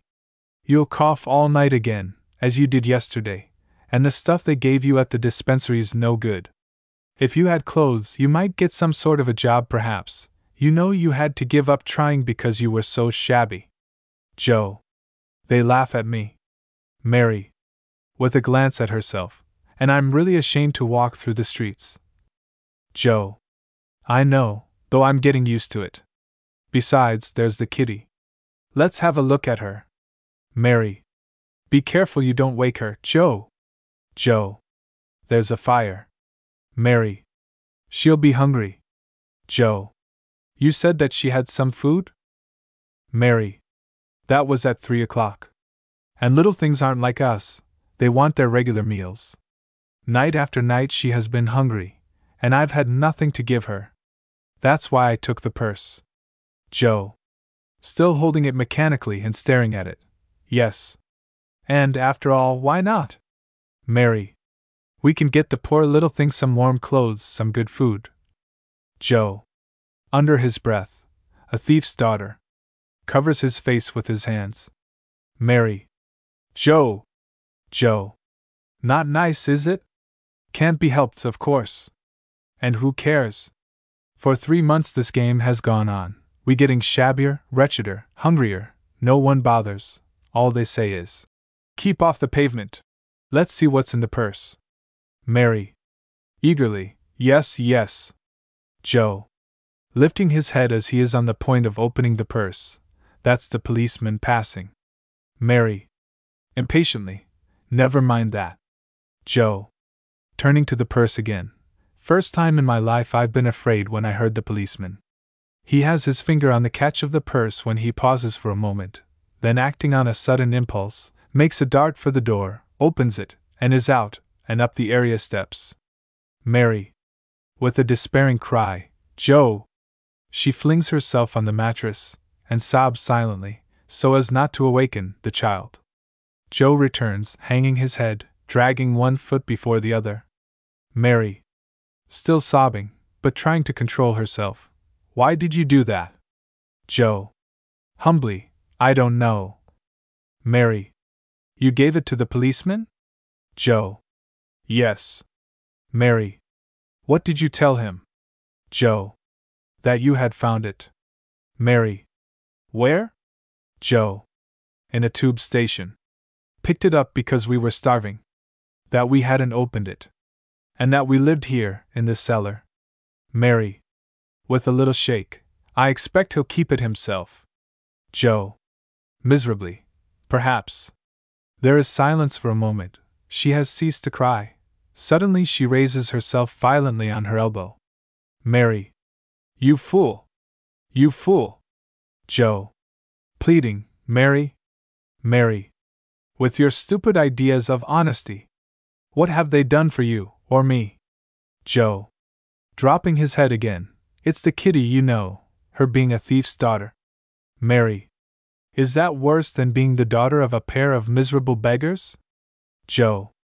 Under his breath. I suppose it is, somehow. Mary. You'd rather she went hungry? Joe. Despairingly. I don't know how it was, hearing his tramp up there. Mary. You were afraid? Joe. I don't want you taken to prison. Mary. With a wail. I'll be taken to the graveyard soon, in a pauper's coffin. Joe. Starts suddenly. Suppose we did that? Mary. Staring. The workhouse? Joe. Why not, after all? That's what it will come to, sooner or later. Mary. They'd separate us. Joe. At least you and the kiddy'd have food. Mary. They'd separate us. And I love you, Joe. My poor, poor Joe. I love you. She nestles up to him and takes his hand. Joe. Holding her hand in his and bending over her. You forgive me for returning the purse? Mary. Dropping her head on his shoulder. Forgive you. You were right. It was the cold and the hunger maddened me. You were right. Joe. Springing to his feet with sudden passion. Mary staggers back. I wasn't right. I was a coward, a criminal, a vile and wicked fool. Mary. Startled. Joe! Joe! I had money there. Money in my hand, money that you need so badly, you, the woman I love with all my ragged soul. Money that would have put food into the body of my little girl. Money that was mine, that belonged to me. And I've given it back, because of my rotten honesty. What right have I to be honest? They've made a dog of me. What business had I to remember I was a man? Mary. Following him and laying a hand on his arm. Hush, Joe, you'll wake Minnie. Joe. Turning and staring haggardly at her. I could have got clothes, a job, perhaps, we might have left this cellar. We could have gone out tomorrow and bought things, gone into shops. We might have had food, coal. Mary. Don't, Joe, what's the use? And who knows, it may prove a blessing to us. You told the policeman where we lived. Joe. A blessing. I'll get up tomorrow, after having coughed out my lungs all night, and I'll go into the streets and walk there from left to right and from right to left, standing at this corner and at that, peering into men's faces, watching people go to their shops and their offices, people who are warm and comfortable, and so it will go on, till the end comes. Mary. Standing very close to him, almost in a whisper. Why not now, Joe? Joe. With a startled glance at her. The end? Mary. There's no room for us in this world. Joe. If I'd taken that money. Mary. It's too late for that now. And I'm glad you didn't, yes, I am, I'm glad. We'll go before God clean handed. And we'll say to him we didn't steal, or do anything he didn't want us to. And we'll tell him we've died because people wouldn't allow us to live. Joe. With a shudder, no, not that, we'll wait, Mary. Don't speak of that. Mary. Wistfully, you've thought of it too? Joe. Thought of it? Don't, Mary, don't. It's bad enough, in the night, when I lie there and think of tomorrow. Something will happen, it must. Mary. What? We haven't a friend in the world. Joe. I may meet someone I used to know. Mary. You've met them before, they always refuse. Joe. Passionately. I've done nothing wrong. I haven't drunk or gambled. I can't help being only a clerk, and unable to do heavy work. I can't help my lungs being weak. I've a wife and a child, like other people, and all we ask is to be allowed to live. Mary. Pleading. Let's give it up, Joe. Go away together, you'd sleep without coughing. Sleep, that's all. And God will be kinder than men. Joe. Groaning. Don't, Mary, don't. Mary. Joe, I can't stand it any longer. I can't. Not only myself, but Minnie, Joe, it's too much for me. I can't stand Minnie crying, and asking me for her breakfast, as she will in the morning. Joe, dear Joe, let there be no morning. Joe. Completely overcome. Oh, Mary, Mary. Mary. It's not your fault, dear, you've done what you could. Not your fault they won't let you work, you've tried hard enough. And no woman ever had a better husband than you've been to me. I love you, dear Joe. And let's do it. Let's make an end. And take Minnie with us. Joe. Springing up. Mary, I'll steal something tomorrow. Mary. And they'd send you to prison. Besides, then God would be angry. Now we can go to Him, and need not be ashamed. Let us, dear Joe, oh, do let us. I'm so tired. Joe. No. Mary. Sorrowfully, You won't? Joe. Doggedly, No, we'll go to the workhouse. Mary. You've seen them in there, haven't you? Joe. Yes. Mary. You've seen them standing at the window, staring at the world? And they take you away from me? Joe. That's better than. Mary. Firmly. I won't do it, Joe. I've been a good wife to you, I've been a good mother, and I love you, though I'm ragged and have pawned all my clothes, and I'll strangle myself rather than go to the workhouse and be shut away from you. Joe. With a loud cry, No! I'll make them give me something, and if I have to kill, it shan't be my wife and child. Tomorrow I'll come home with food and money, tomorrow. There is a sudden wail from the child. Joe stops and stares at her. Mary goes quickly to the mattress and soothes the little girl. Mary. Hush, dear, hush. No, it's not morning yet, not time for breakfast. Go to sleep again, dear. Yes, Daddy's come back, and things are going to be all right now. No, dear, you can't be hungry, really. Remember those beautiful cakes. Go to sleep, Minnie, dear. You're cold? She takes off her ragged shawl and wraps it round the child. There, dear, you won't be cold now. Go to sleep, Minnie. The child's wail dies away, as Mary soothes her back to sleep. Joe. Staggering forward with a sudden cry, God, oh God, give us bread! The curtain slowly falls, the open door, the persons of the play Sir Geoffrey Transome, Lady Torminster, the open door scene, the drawing room off Lord Torminster's cottage by the sea. It is 2 a.m. of a fine July night. The French windows are open onto the lawn. The room is dark. In an armchair, Sir Geoffrey Transome, a man of forty, with a frank, pleasant face, is seated, deep in thought. Suddenly the door opens, and Lady Torminster appears and switches on the light. She starts at seeing Sir Geoffrey. Lady Torminster. Oh! Sir Geoffrey. Rising, hello! Don't be afraid, it's only I. Lady Torminster. What a start you gave me, why haven't you gone to bed? Sir Geoffrey. I'm tired of going to bed. One always has to get up again, and it becomes monotonous. Why haven't you gone to sleep? Lady Torminster. I don't know, it's too hot or something. I've come for a book. Sir Geoffrey. Let me choose one for you. He goes to the table. Lady Torminster. Why were you sitting in the dark? Sir Geoffrey. Because the light annoyed me. What sort of book will you have? A red one or a green one? Lady Torminster. Is there a virtue in the color of the binding? Sir Geoffrey. Why not? They're all the same inside. There are 300 ways, they say, of cooking a potato, there are as many of dressing up a lie, and calling it a novel. But it's always the same old lie. Here, take this. He hands her a book Popular Astronomy. That will send you to sleep. Lady Torminster. The stars frighten me. But I'll try it. Good night. Sir Geoffrey. Good night. Lady Torminster. And you really had better go to bed. Sir Geoffrey. I move as an amendment that you sit down and talk. Lady Torminster. At this time of night. Sir Geoffrey. Why not? It's day in the antipodes. Lady Torminster. And in this attire? She glances at her peignoir. Sir Geoffrey. Pooh! You are more dressed than you were at dinner. That's awfully rude, isn't it? But then, you see, you're not my hostess now, you're a spirit, walking in the night. One can't be polite to spirits. Sit down, O shade, and let us converse. Lady Torminster. Hesitating. I don't know. Sir Geoffrey.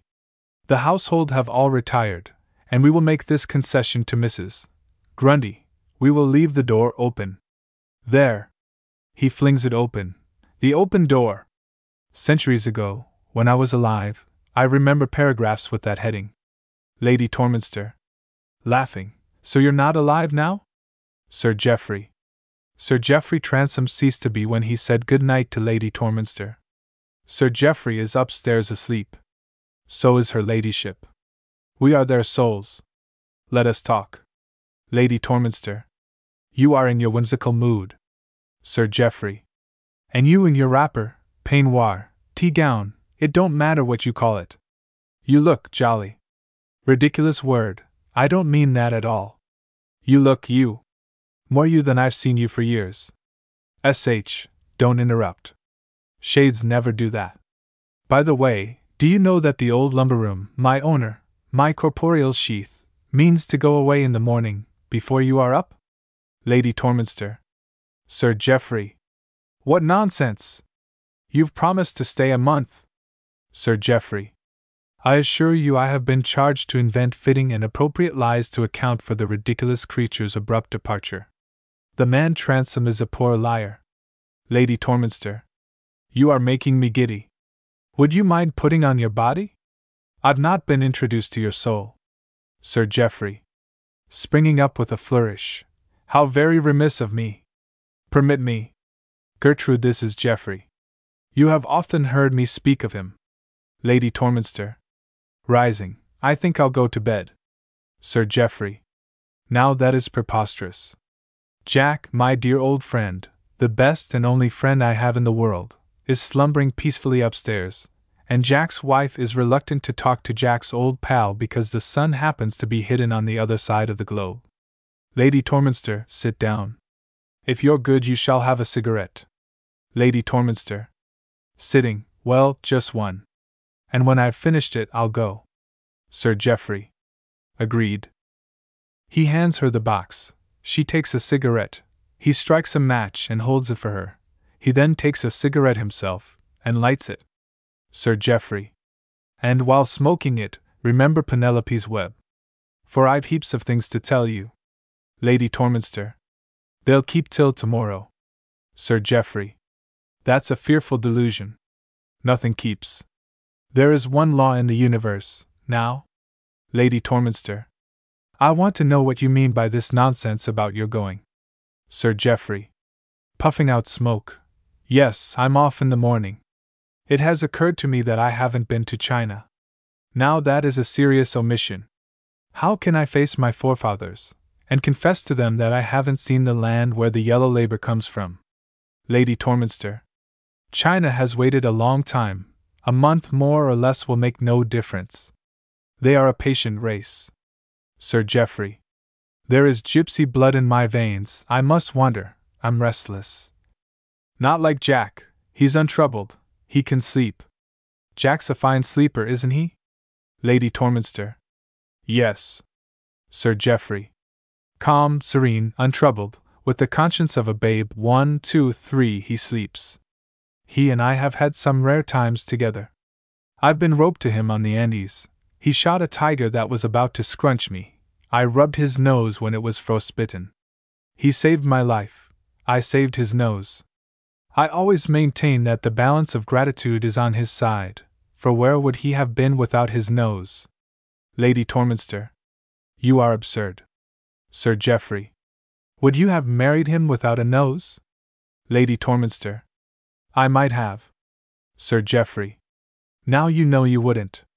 You'd have been afraid of what people would say. And what would he have done when he became short sighted, and had to wear glasses? Lady Torminster. My cigarette has gone out. Sir Geoffrey. Jumping up and handing her the box. Take another. Never relight a cigarette, it's like dragging up the past. Here.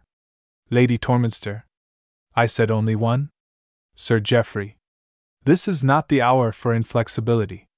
The Medes and Persians have all gone to bed. She takes the cigarette. He lights it for her. Lady Torminster. Tell me why you mean to leave us. And remember, I shan't let this one go out. Sir Geoffrey. My explanation will be handed to you with your cup of tea in the morning. Lady Torminster. And you will be gone? Sir Geoffrey. I shall be gone. There is a train at 7.45, which will be packed with husbands. I shall breakfast in town. Lady Torminster. Why? Sir Geoffrey. Well, one must breakfast somewhere. It's a convention. Lady Torminster. Sir Geoffrey, I want you to tell me what this means. Sir Geoffrey. Give your decision, said the judge to the arbitrator, but never your reasons. I go because I go. Besides, has one reasons? Why do people die, or get married, or buy umbrellas? Because of typhoid, love, or the rain? Not at all. Isn't that so? Lady Torminster. I wish you'd be serious. Sir Geoffrey. I'm fearfully serious. When Jack shot that tiger, he had to go so near the brute that he held his life in his hands. Do you know what was my chief impression as I lay there, with the ugly cat's paw upon my chest, beginning to rip me? Lady Torminster. Shuddering. Horrible. What? Sir Geoffrey. I resented his having eaten something that smelt like onions. Lady Torminster. Smiling. A tiger! Sir Geoffrey. Onions may have been his undoing. That's the beggar's skin on the floor. But you should have seen me rub Jack's nose. Lady Torminster. Warningly, Sir Geoffrey, there's very little cigarette left. Sir Geoffrey. There are lots more in the box, and dawn is a long way off. Hang it, Lady Torminster, don't be in a hurry. Do you hear the sea out there? It's breathing as regularly as old Jack. And don't you think this is fine? Here we are, we two, meeting just as we shall meet on the other side of the Never Never Land. It's a chance for a man to speak to a woman, and tell her things. Lady Torminster. What things? Sir Geoffrey. That's just it, what things? What have I to say, after all? I am going tomorrow because I am a fantastic, capricious ass. Also because I'm lonely. Lady Torminster. How will China help you? Sir Geoffrey. They color it green on the map, and there is such a lot of it. Lady Torminster. You should get married. Sir Geoffrey. With a sudden burst of passion, you say that, you. He starts back, ashamed, and hangs his head. Lady Torminster throws a quick glance at him, then looks ahead of her, puffing quietly at her cigarette. Lady Torminster. Quietly. So that is why you are going. Sir Geoffrey. With a great sigh of relief. Now, that really is fine of you. Every other woman in the world would have seized that chance for a melodramatic exit. Good night, Sir Geoffrey. I must go to my husband. Good night, Lady Torminster. A clasp of the hand, a hot tear, mine, on your wrist. But you sit there. Splendid. Lady Torminster. I ask you again, is that truly why you are going? Sir Geoffrey. Well, yes, that's the fact. I apologize humbly, it's so conventional. Isn't it? Lady Torminster. I suppose it's difficult for human beings to invent new situations. Sir Geoffrey. You've known it, of course, all the time. You've known it ever since Jack brought me to you, the day after you were engaged. And that's nine years ago. It's the usual kind of fatality. Lady Torminster. These things happen. Sir Geoffrey. Yes. Well, I thought I was cured. I've been here five days, and I find I am not. So I go. That's best, isn't it? Lady Torminster. Yes. Sir Geoffrey. It's so infernally stupid. You're a beautiful woman, of course, but there are heaps of beautiful women. You've qualities, well, so have other women too. I'm only 41, and as you say, why don't I marry? Simply because of you. Because you've an uncomfortable knack of intruding between me and the other lady. Lady Torminster. That is a great misfortune. Sir Geoffrey. It's most annoying. So I shall try China. I shall come back in two years, I shall be 43 then, I shall come back, sound as a bell, and I shall marry some healthy, pink cheeked young woman, take a house next to yours, and in the fullness of time your eldest son shall fall in love with my daughter. Lady Torminster. Why not? Sir Geoffrey. I shouldn't have told you, of course, but I'm glad that I have. It clears the air. Now, what excuse shall I make? Lady Torminster. A wire from town? Sir Geoffrey. Jack knows all about my affairs. In fact, that's why I take the early train, to avoid his questions. Lady Torminster. You find it impossible to stay out your time here? Sir Geoffrey. Quite. There are moments when I am unpleasantly volcanic. Lady Torminster. Then I tell you the best thing to do. Don't take your trunks, just go up with a bag. Leave a note that you'll come back on Tuesday. Then write from town and say you're prevented. Sir Geoffrey. That's a good idea, yes, that's much better. Lady Torminster. And if you find that you really cannot come back? Sir Geoffrey. Exactly, you'll forward my goods and chattels. And old Jack will ascribe it all to my wayward mood. He'll think I have found it too dull down here. I'm immensely obliged. Lady Torminster. With a smile. Remark that I've not offered to be a sister to you. Sir Geoffrey. You've been superb. Oh, the good talk we've had. Do you know, I could almost wish old Jack to have heard what I said. I'm so fond of him, that grand old fellow, that I've been on the point of telling him, myself, more than once. For you know he will have me take you about, and it's painful. Besides, I've felt it almost disloyal to keep this thing from him.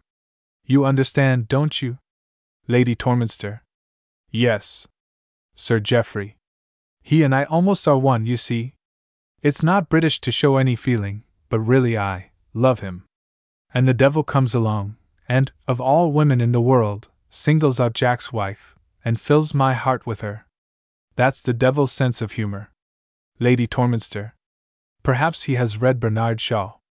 But you must never let Jack know, never. Sir Geoffrey.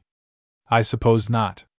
He's so direct, so single minded, that the shock would be terrible. But I'm not to blame. How could I help it? Oh, all that cackle about being master of one's fate. Lady Torminster. Two years in China. Sir Geoffrey. We'll hope so. Of course, it didn't matter about my telling you, because you knew already. Lady Torminster. Nodding, yes, I knew. Although. Sir Geoffrey. Oh, you've done what you could.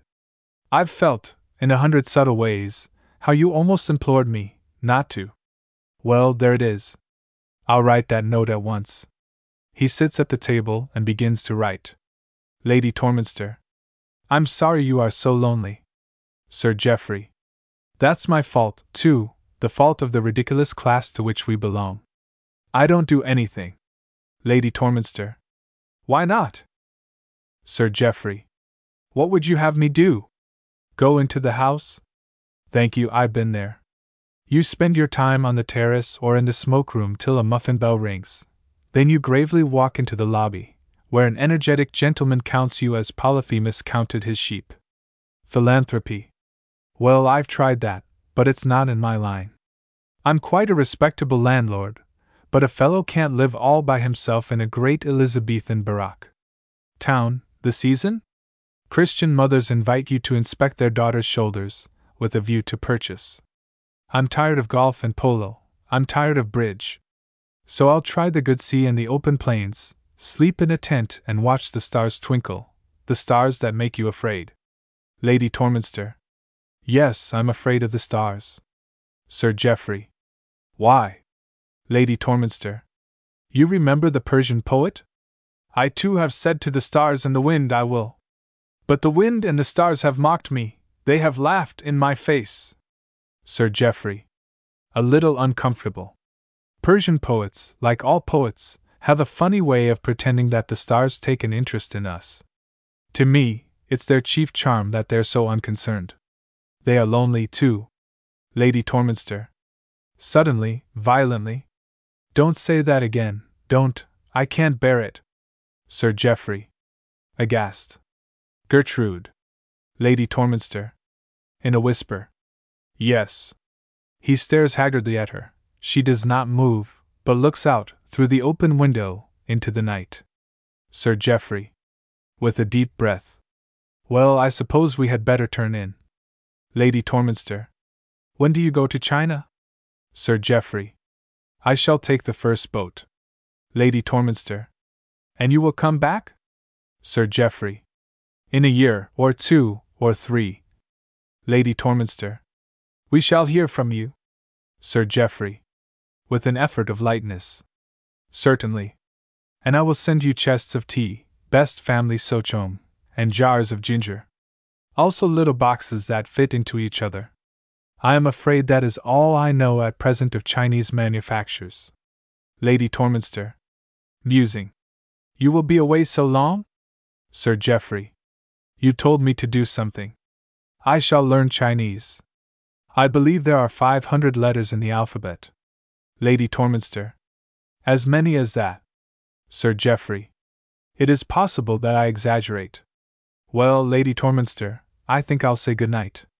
He offers his hand, which she ignores. She smiles, and motions him back to his seat. Lady Torminster. The sun is still shining in the antipodes, my dear Geoffrey, and you are still Jack's old friend, talking to Jack's wife. Sit down, and don't be foolish.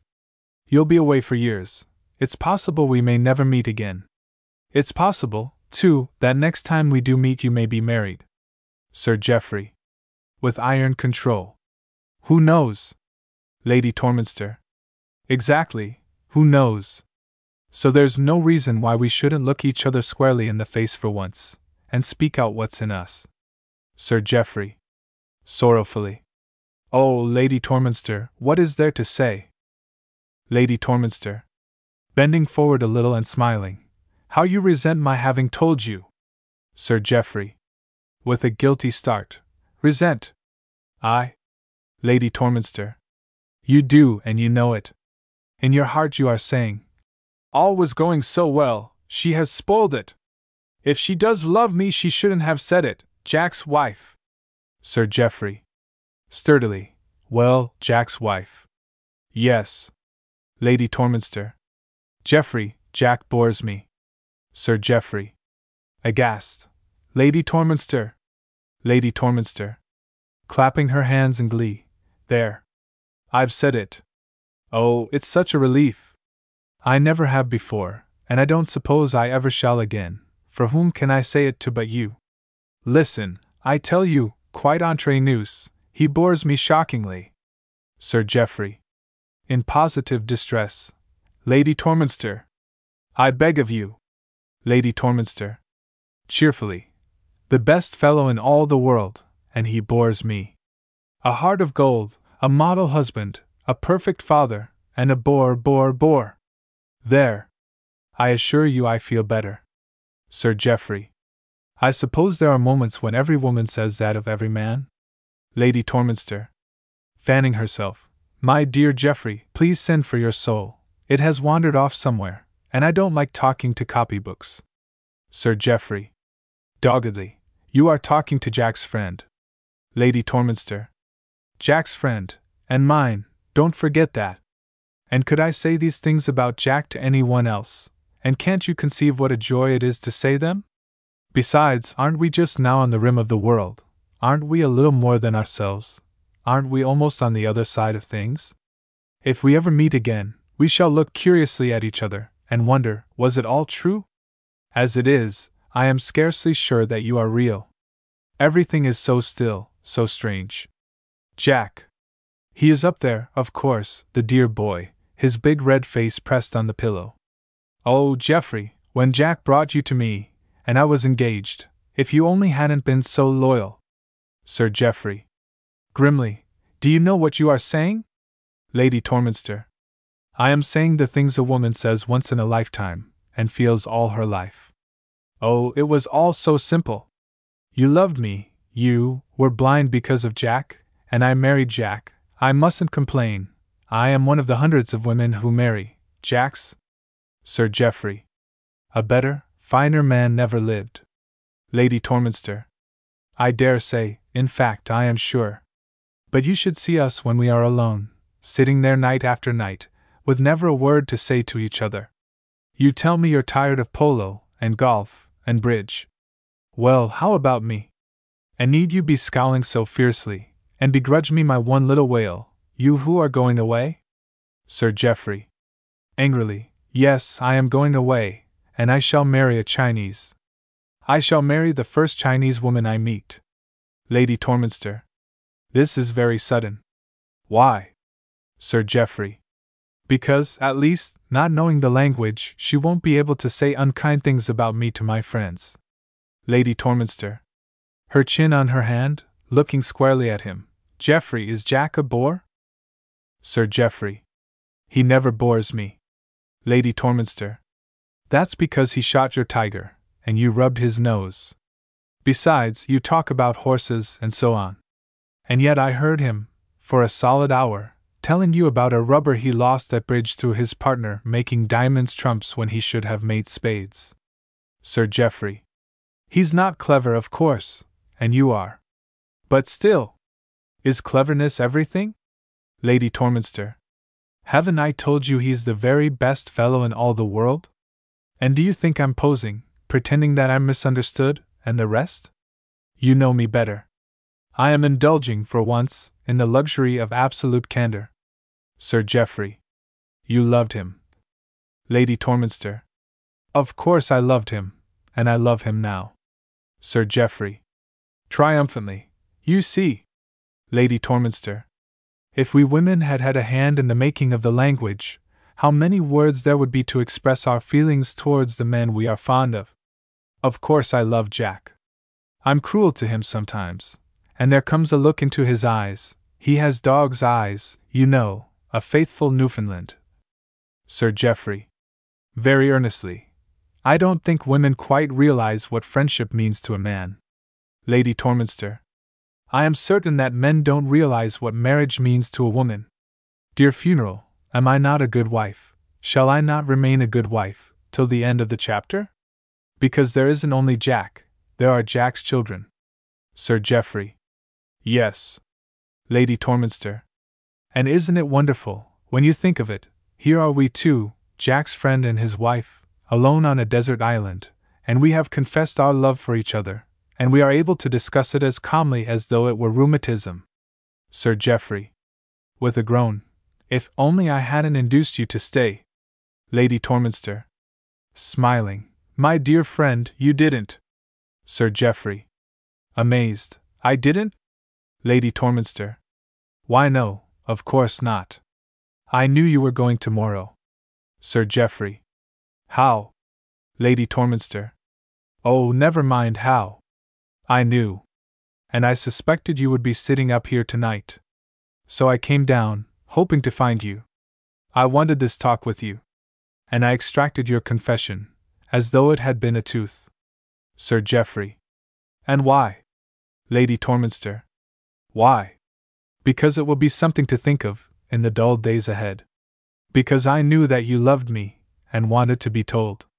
Because your life lies before you, and mine is ended because I love you, and insisted that you should know. You leave me now, and I have no illusions. Paolo and Francesca are merely a poet's dream. You will marry, of course you will marry, but this moment, at least, has been mine. Sir Geoffrey. Stretching out yearning hands. This moment, and every moment, in past and future. Lady Torminster. Ah, the future! Strange little syllables that hide so much. I can see you, introducing your wife to me, a little shyly. I can see myself shaking hands with her, and with you. My boy is seven already, time travels fast. But it's good to know that you really have loved me, all these years. Sir Geoffrey. By day and by night, you, and only you. Lady Torminster. And I have loved you, ah, yes, I have loved you. And having said this to each other, we will not meet again, till you bring me your wife. Sir Geoffrey. Ah, then! Lady Torminster. I have loved you, and I love you, for the fine, upright, loyal creature that you are. I love you for loving Jack, and it is Jack's great quality in my eyes that he has been able to inspire such love. And, my dear friend, let us not be ashamed, we two, but only very proud, and very happy. We shall go our ways, and do our duty but we shall never forget this talk we have had tonight. Sir Geoffrey. Gently, I am beginning to understand. Lady Torminster. You will be less lonely in future, and I no longer afraid of the stars. Brave heart, oh, brave little heart that I for a moment have held in my hands. Sir Geoffrey. With a passionate movement towards her. Gertrude. Lady Torminster. Lifting a finger. No, stay where you are, those are the first rays of dawn. I must go. Goodbye. We have no need to shake hands, you and I. Ah, Geoffrey, goodbye. She goes swiftly, and closes the door. He bends his head, and remains standing, motionless, by the table. Kurt and the bracelet a play in one act the persons of the play Harvey Western His Honor Judge Banquet Martin William Mrs. Western Mrs. Banquet Miss Farron Smithers. Time, the present. Produced at the Liverpool Repertory Theatre on February 26, 1912. The bracelet. The dining room in an upper middle class house near the park. It is furnished in the conventional modern style, soberly and without imagination. The room is on the ground floor, facing the street, the door is to the right, and leads into the hall. To the left of this door is a sideboard, glittering with silver. Three tall windows, at the back heavily curtained, between them hang two or three family portraits. The table, on which there is the usual debris of a meal that is over coffee cups, liqueur glasses, etc., has been laid for four persons, and their four chairs are still around it. The fireplace, with its rather crude and ambitious mantelpiece, is in the center of the left wall, and uncomfortable looking heavy armchairs are on each side of it. On the mantelpiece are a marble clock and a few bits of china. In the angle formed at the left side is a small Queen Anne writing table, open. To the right of the room is a large sofa. The floor is heavily carpeted, and there are many rugs scattered about. When the curtain rises, the room is in darkness. William, the footman, enters hurriedly and switches on the electric light. He rushes to the table, looks eagerly around, shifting cups and glasses, napkins, etc., then goes on his hands and knees and searches on the carpet. After a moment, Smithers, the lady's maid, follows him. Smithers. Eagerly, can't you find it? William. Sulkily, no, not yet. Give me time. Smithers. Feeling along the tablecloth. Under one of those rugs, perhaps. William. Well, I'm looking. Motor horn sounds sharply, off. All right, all right. Smithers. With a jerk of the head, Mrs. is telling him to do it. William. On all fours, crawling about. Very like her voice, too, when she's angry. Drat the thing! Where can it be? He peers into the coal scuttle. Smithers. No good looking in there, stupid. William. They always say it's the unlikeliest places.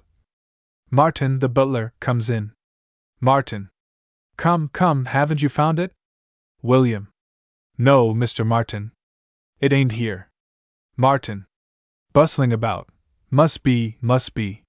She says? William. I can't help what she says. It ain't. Martin. Looking under the sofa. Just you hustle, young man, and don't give me any back answers.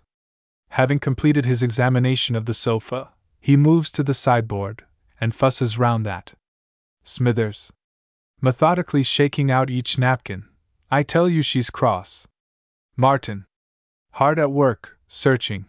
Doesn't mind disturbing us, in the midst of our supper. William.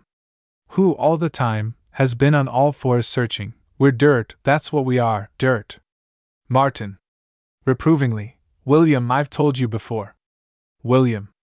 Very sorry, Mr. Martin, but this is the first time I've accepted an engagement at a stockbroker's.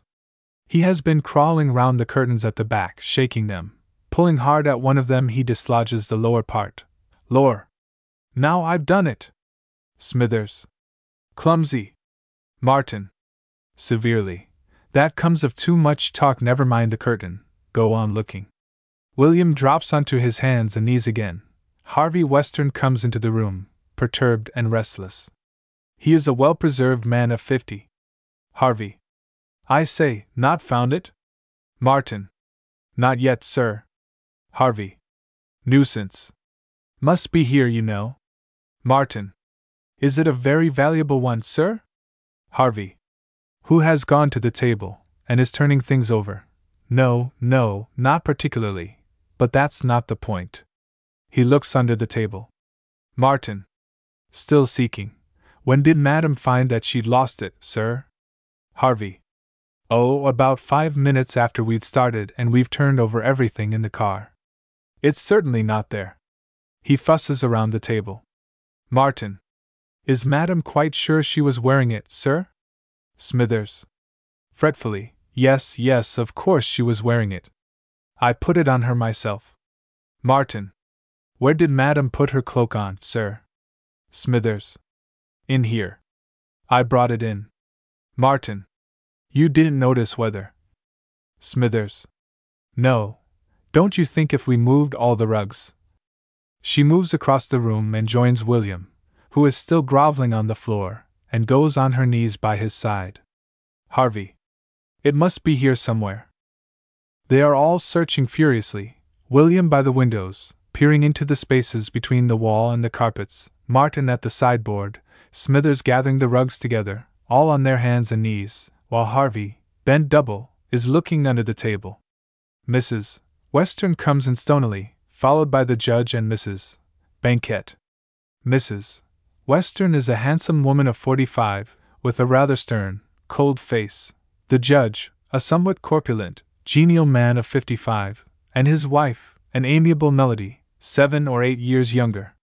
They are all in evening dress, the ladies in opera cloaks. Mrs. Western. Pausing on the threshold. Well, Harvey. Rising and dusting himself, no trace of it. Mrs. Western. Looking around. A nice mess you've made of the room. Martin. You told us to look, madam. Judge.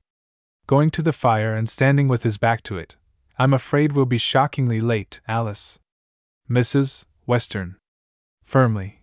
I don't go without my bracelet. She goes to the table, and proceeds to shift the cups and glasses. Mrs. Banquet. Moving to the other side of the table, and doing the same. Quite right, dear, I wouldn't. They all search, except the judge, who shrugs his shoulders placidly, then takes a cigarette from his case, and lights it. The three servants still are groveling on the floor. Mrs. Western. I know I had it while I was drinking my coffee. Judge. My experience is, one should never look for things. They find themselves. Mrs. Western. Shortly, nonsense. Judge. A fact. Or at least one should pretend to be looking for something else. My glasses now. When I lose them, I declare loudly I can't find my cigar case. That disheartens the glasses, they return at once. Mrs. Banquet. Reproachfully. Don't be so irritating, Tom. Judge. That's all very well, but how about me? I was asked here to dine. I've dined, I'm not complaining about the dinner. But now the curtain's up, and here am I watching half a dozen people looking very hard for a thing that isn't there. Mrs. Banquet. Tom, Tom, it's those laughs you get in court that make you so fond of talking. Don't you see how you're vexing your sister? Mrs. Western. Oh, I'm used to Tom. Harvey, I think you might be looking. Harvey. My dear, I've been turning round and round in this corner like a bird in a cage. Martin who all this time, like the other servants, has been crawling around the different articles of furniture in the room, suddenly rises to his feet and addresses his mistress firmly but respectfully. It's not here, madam. The other servants also rise, and stand, each in their corner. Judge.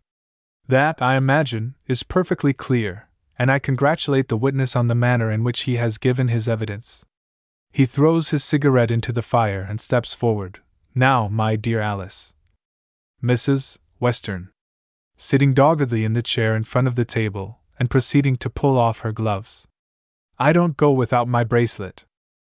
Judge. Heaven forbid that I should speak slightingly of a gift of Harvey's, but really it isn't of such priceless value. Mrs. Western. That has nothing to do with it. Mrs. Banquet. Of course not.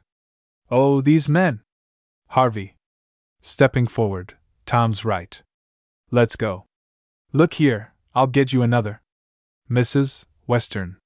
Drilly, thanks, I want that one dot. Smithers, and you, William, just look again in the hall. Smithers. Yes, mm. Mrs. Western. And then help the chauffeur turn out everything in the car. Smithers. Yes, mm. Mrs. Western. Bring the rugs into the house, and shake them. Smithers. Yes, mm. She and William go. Judge. Going hack to the fire. Sumptuary laws, that's what we want. If women didn't wear bracelets, they couldn't lose them. Mrs. Western. Martin, William is honest, isn't he? Harvey. Protesting. Oh, hang it, Alice. Martin. Quite, madam, excellent character, a little flighty, but a most respectable young man. Mrs. Western. I've seen him reading a sporting paper. Judge. A weakness, my dear Alice, common to the best of us. I do it myself sometimes, but I'm willing to be searched. Mrs. Banquet. Oh, Tom, do be quiet. Mrs. Western. To the judge, You're very unsympathetic. Turning to Martin again. None of the other servants came in after we left? Martin. No, madam. Mrs. Western. You're sure? Martin. Quite sure, madam. They were all downstairs having their supper. Mrs. Western. Most mysterious. Incomprehensible. Judge. Looking at his watch. Past nine. We shall plunge into the play, like body snatchers, looking for the corpse of the plot, and we shall never know what it was that the heroine did. Mrs. Western. Ignoring him, to Martin. Smithers, I'll answer for. Martin. Oh, yes, madam. If I might make a suggestion. Mrs. Western. Well? Martin. It couldn't have fallen anywhere into your dress, madam? Mrs. Western. Nonsense, how could it? She gets up and shakes herself. Absurd. She sits again. Martin. Into your cloak? Mrs. Western. Silk. No, that'll do, Martin. You might help the others outside. Martin goes. Judge. With a step forward, now, admirable sister. Mrs. Western. Didn't it strike you that Martin's manner was rather strange? Harvey. Fretfully. Really, you must not suspect the servants. Mrs. Western. Turning to him. Must not, must. That's scarcely the way to speak to me, Harvey. Harvey. Deprecatingly. My dear. Mrs. Western. And I wasn't suspecting, I was merely asking a question of my brother. Judge. Come, Alice, let's go. Mrs. Western. Shaking her head, you three go. You'll excuse me? Judge. Cheerfully, if you insist. Mrs. Banquet. Coming forward. No, no. Do come, Alice. Mrs. Western. I can't, I'm so puzzled. With a sudden idea. Oh, Harvey. Who is behind her to the left, between her and the judge? What? Have you found it? Mrs. Western. No, no, of course not. But ring, please, will you? Harvey. Why? Mrs. Western, I want you to ring. He presses the bell by the fireplace. I just remember Miss Farron came in while we were having coffee. Harvey. Indignantly, Alice. Mrs. Western. I asked her to write a card to Harrods, she'll have written it in here. Harvey. Angrily. I say, really? Mrs. Western. Coldly. No need to snub me again, before our guests. I need scarcely say I am not suspecting Miss Farron, but in justice to her. Mrs. Banquet. But Alice, she'll have gone out, you told her she might. Mrs. Western only to her sisters close by, and she may not have gone yet. Why don't they answer the bell? Ring again, Harvey. Judge. The poor things are still searching. Harvey. Firmly, Alice, I protest I do indeed. Mrs. Western. Don't be so foolishly sentimental, it's ridiculous at your age. The young woman is in my employ, as governess to my children. Martin comes in. Has Miss Farron gone out yet? Martin. No, madam. I believe she's in her room, dressing. Mrs. Western. Ask her to come. Martin. Yes, madam. He goes. Judge. Shaking his head. No sense of proportion, that's the truth.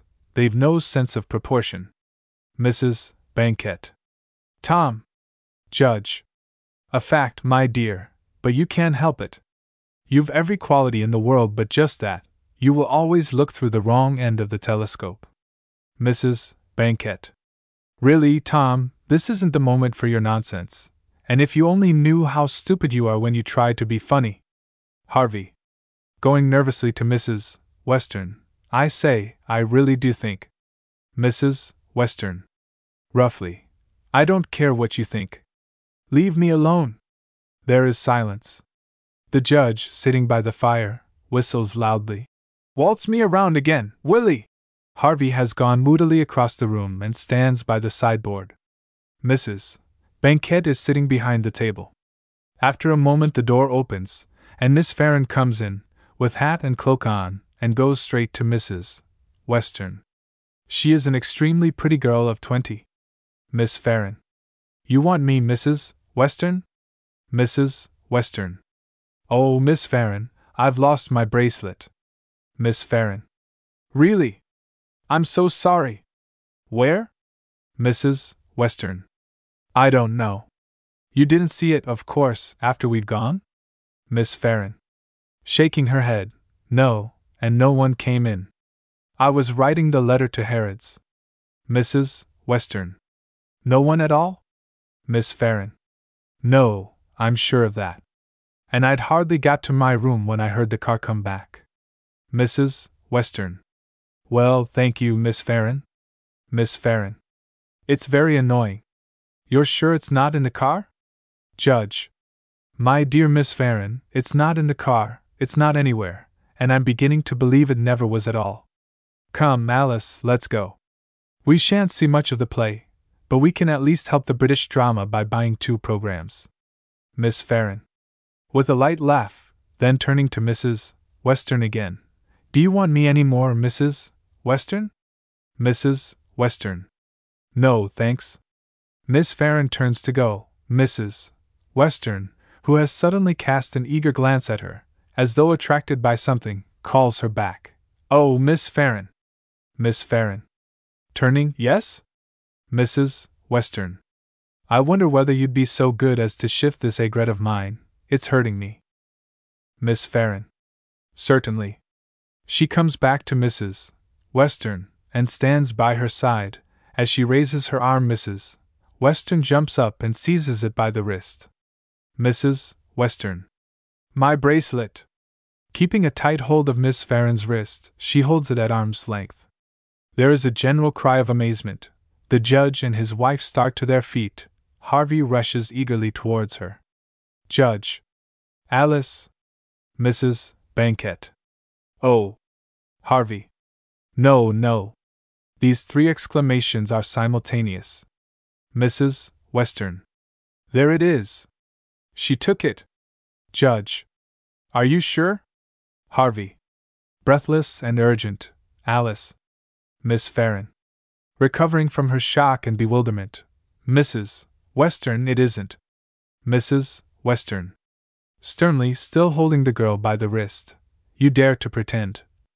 Harvey, who is now at the back of his wife's chair, looking closely at the bracelet.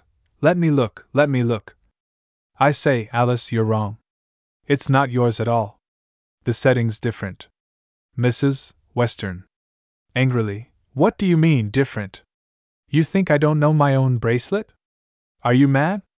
I say it's mine, and it is. Judge. Stepping forward, Alice, be careful. Mrs. Western. Careful. You're as bad as he. Of course the thing's mine. I've been wearing it for weeks, and you think I can make a mistake? She found it, and took it. Miss Farron. Very distressed. No, no, Mrs. Western, really. It isn't yours. I assure you. Harvey. Alice, I declare to you. Mrs. Western. Roughly. Be quiet and go away. This is no business of yours. Harvey. Eagerly. But it is. It was I who bought the wretched thing. Well, I am prepared to swear that this isn't the one. Mrs. Western. A little shaken, looking at it again, you're prepared to. She lifts her head. How can you talk such utter nonsense? There is not the least doubt, not the least. Judge. Stopping Harvey, who is about to protest violently. Alice, mind what you're saying. You'll get yourself into trouble. If Harvey says? Mrs. Banquet. Contemptuously. He's saying it to shield her, that's all. Harvey. Indignantly. I'm not. It's not true. But you mustn't bring such an accusation. It's monstrous. And I won't allow. Mrs. Western. Drawing herself up, you won't allow. The girl takes my bracelet, and you won't allow. Miss Farron. Trying to free herself. Mrs. Western, I haven't, I haven't. Judge. Impressively, Alice, will you listen to me? Mrs. Western. No, I won't. This doesn't concern you, or anyone, but me and this girl. Look at her, she knows. Miss Farron. Mrs. Western, you're hurting my arm. Mrs. Western. Come now, confess.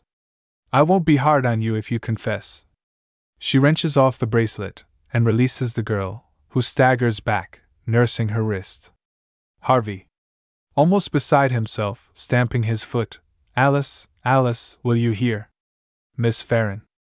Oh, you have hurt me. And you've no right to say such things. Harvey. No, you haven't, you haven't. Mrs. Western. Besides, a bracelet like that. She holds it up. To Miss Farron. You won't confess?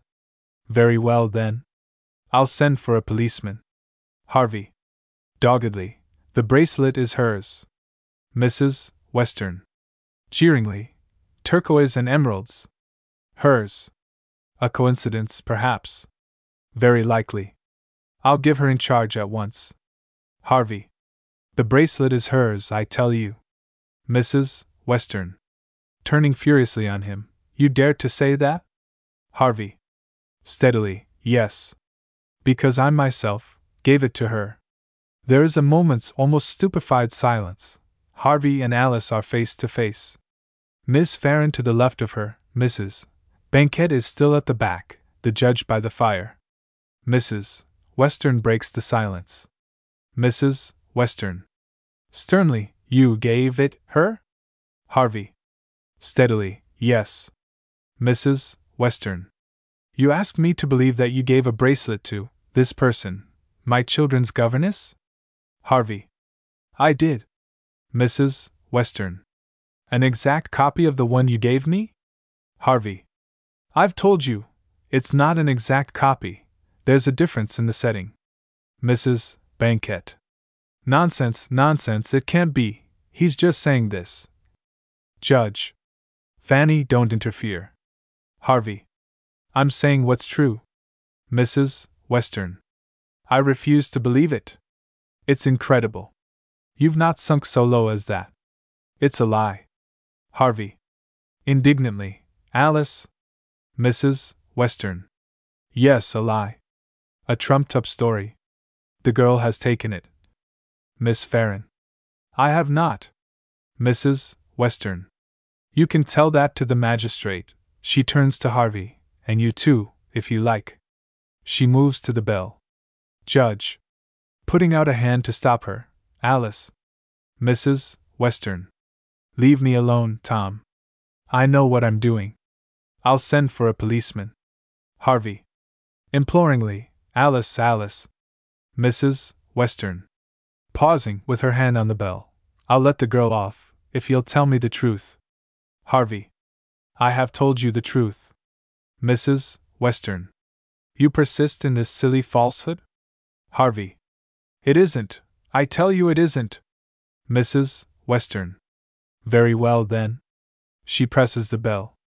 At that moment the door bursts open, and Martin comes in triumphantly, with the bracelet on a salver. Smithers and William are behind him, but do not pass beyond the threshold. Martin. Eagerly, Ma'am, ma'am, we've found the. Mrs. Western has turned towards him, still holding the other bracelet in her hand. Martin catches sight of it, and stops dead short, staring bewilderedly at it. Mrs. Western. Calmly, where did you find it? She takes the bracelet off the salver and lays it on the table. Martin with a great effort. It had fallen into the pocket of the car, there was a hole in the pocket, it had worked its way right down into the body.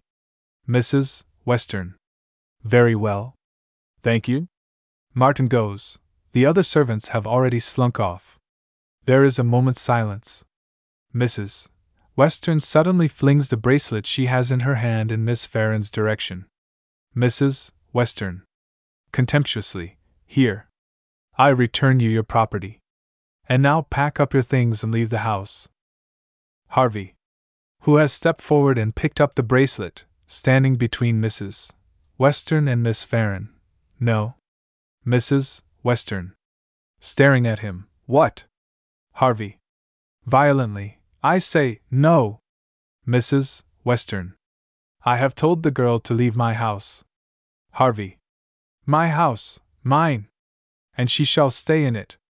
Or, at least, when she goes, it shall be without the slightest stain or suspicion. Mrs. Western. Scornfully. I am not accusing her of theft. Harvey. But you are insinuating, I declare solemnly before you all. Judge. Interposing.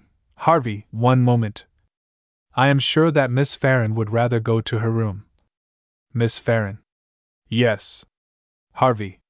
By all means. Here, take your bracelet. He gives it to her. But you don't leave this house, you understand that? I am master here. Miss Farron goes quietly. Judge. Now just listen to me, both of you. Be calm, all this excitement won't help. Harvey, you too. You and Alice will have your explanation. Mrs. Western. If the girl doesn't go tonight. Harvey. I tell you again she shall not. And there's no need. I was a fool to give her that bracelet, she didn't want to take it. Mrs. Banquet. Why did you? Harvey. I had given Alice one on her birthday. Mrs. Western. Well? Harvey and so I got her one. Mrs. Western. Why? Harvey. Because he stops, very embarrassed. Mrs. Western. Well? Harvey. Because, oh, because, well, she admired it, and she liked pretty things too. Mrs. Western. I don't think you need say anything more. Mrs. Banquet. No, he needn't. It's clear enough. Harvey eagerly. Look here, on my honor. I am fond of her, of course, in a way, but I'm old enough to be her father, and I swear to you all, I've seen her about, of course, a good deal, and I gave her that thing, but beyond that, nothing, nothing. Mrs. Western. Sitting, and with a shrug of the shoulder. A ridiculous fairy tale. Judge. My dear Alice, take my advice, and believe your husband. Mrs. Western. You too, Mrs. Banquet. All alike, when there's a pretty face. Judge. Let her find another situation, by all means. But to turn a girl out, at a moment's notice. You couldn't. Mrs. Western. Turning to the judge. You are really suggesting that I should sleep under the same roof with. Judge. Almost sternly. You are condemning, without the slightest evidence.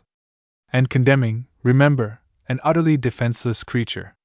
This girl has a claim on you. Were your suspicions justified, she would still have a claim. Mrs. Western. Indeed. Mrs. Banquet. The nonsense he talks. It's really too silly. Judge. You are extraordinary, you women. You exact such rigid morality from the governess and the housemaid.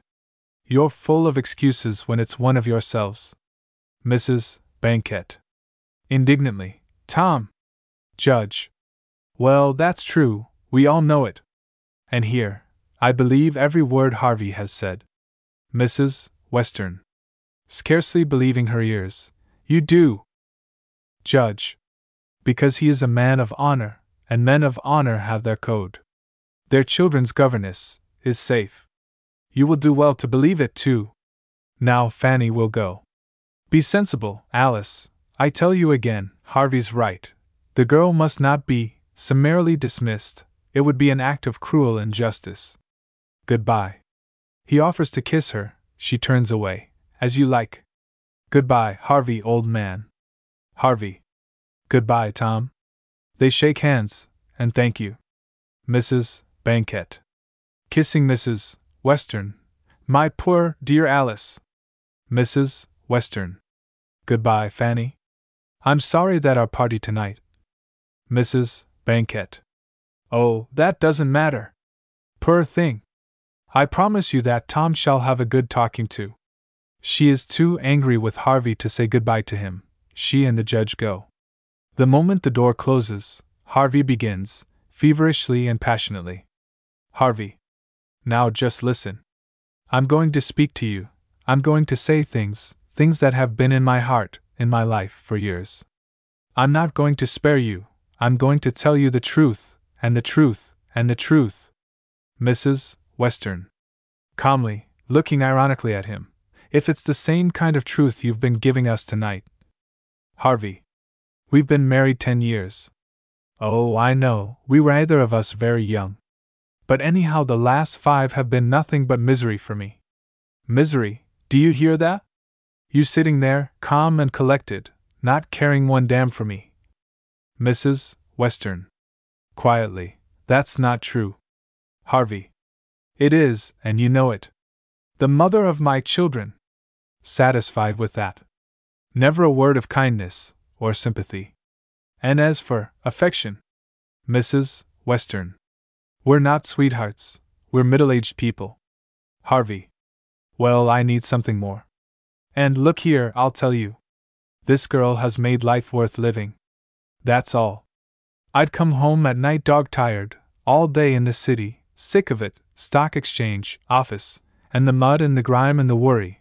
There were you, with a nod, ah, Harvey, good evening, and you'd scarcely look up from your committee report or your blue book, or damned pamphlet or other. Mrs. Western. Contemptuously. You are one of the men who want their wife to be a mere sort of doll. Harvey. More and more vehemently. I want my wife to care for me. I want her to smile when I come in, and be glad. I want her to love me. You don't. By the Lord, I've sneaked upstairs, gone in, and had a peep at the children, well, they'd be asleep. I tell you, I've been hungry, hungry, for a word, for a look. And there, in the schoolroom, was this girl. I've played it low down, I know, she's fond of me. But I couldn't help it, I was lonely, that's what it was. I've gone up there night after night. You didn't know where I was, and you didn't care. In my study, you thought, the cold, chilly box that you call my study, glad to have me out of the way. Well, there I was, with this girl. It was something to look forward to, in the cab, coming home. It was something to catch hold of, when things went wrong, in that dreary grind of money making. Her eyes lit up when they saw me.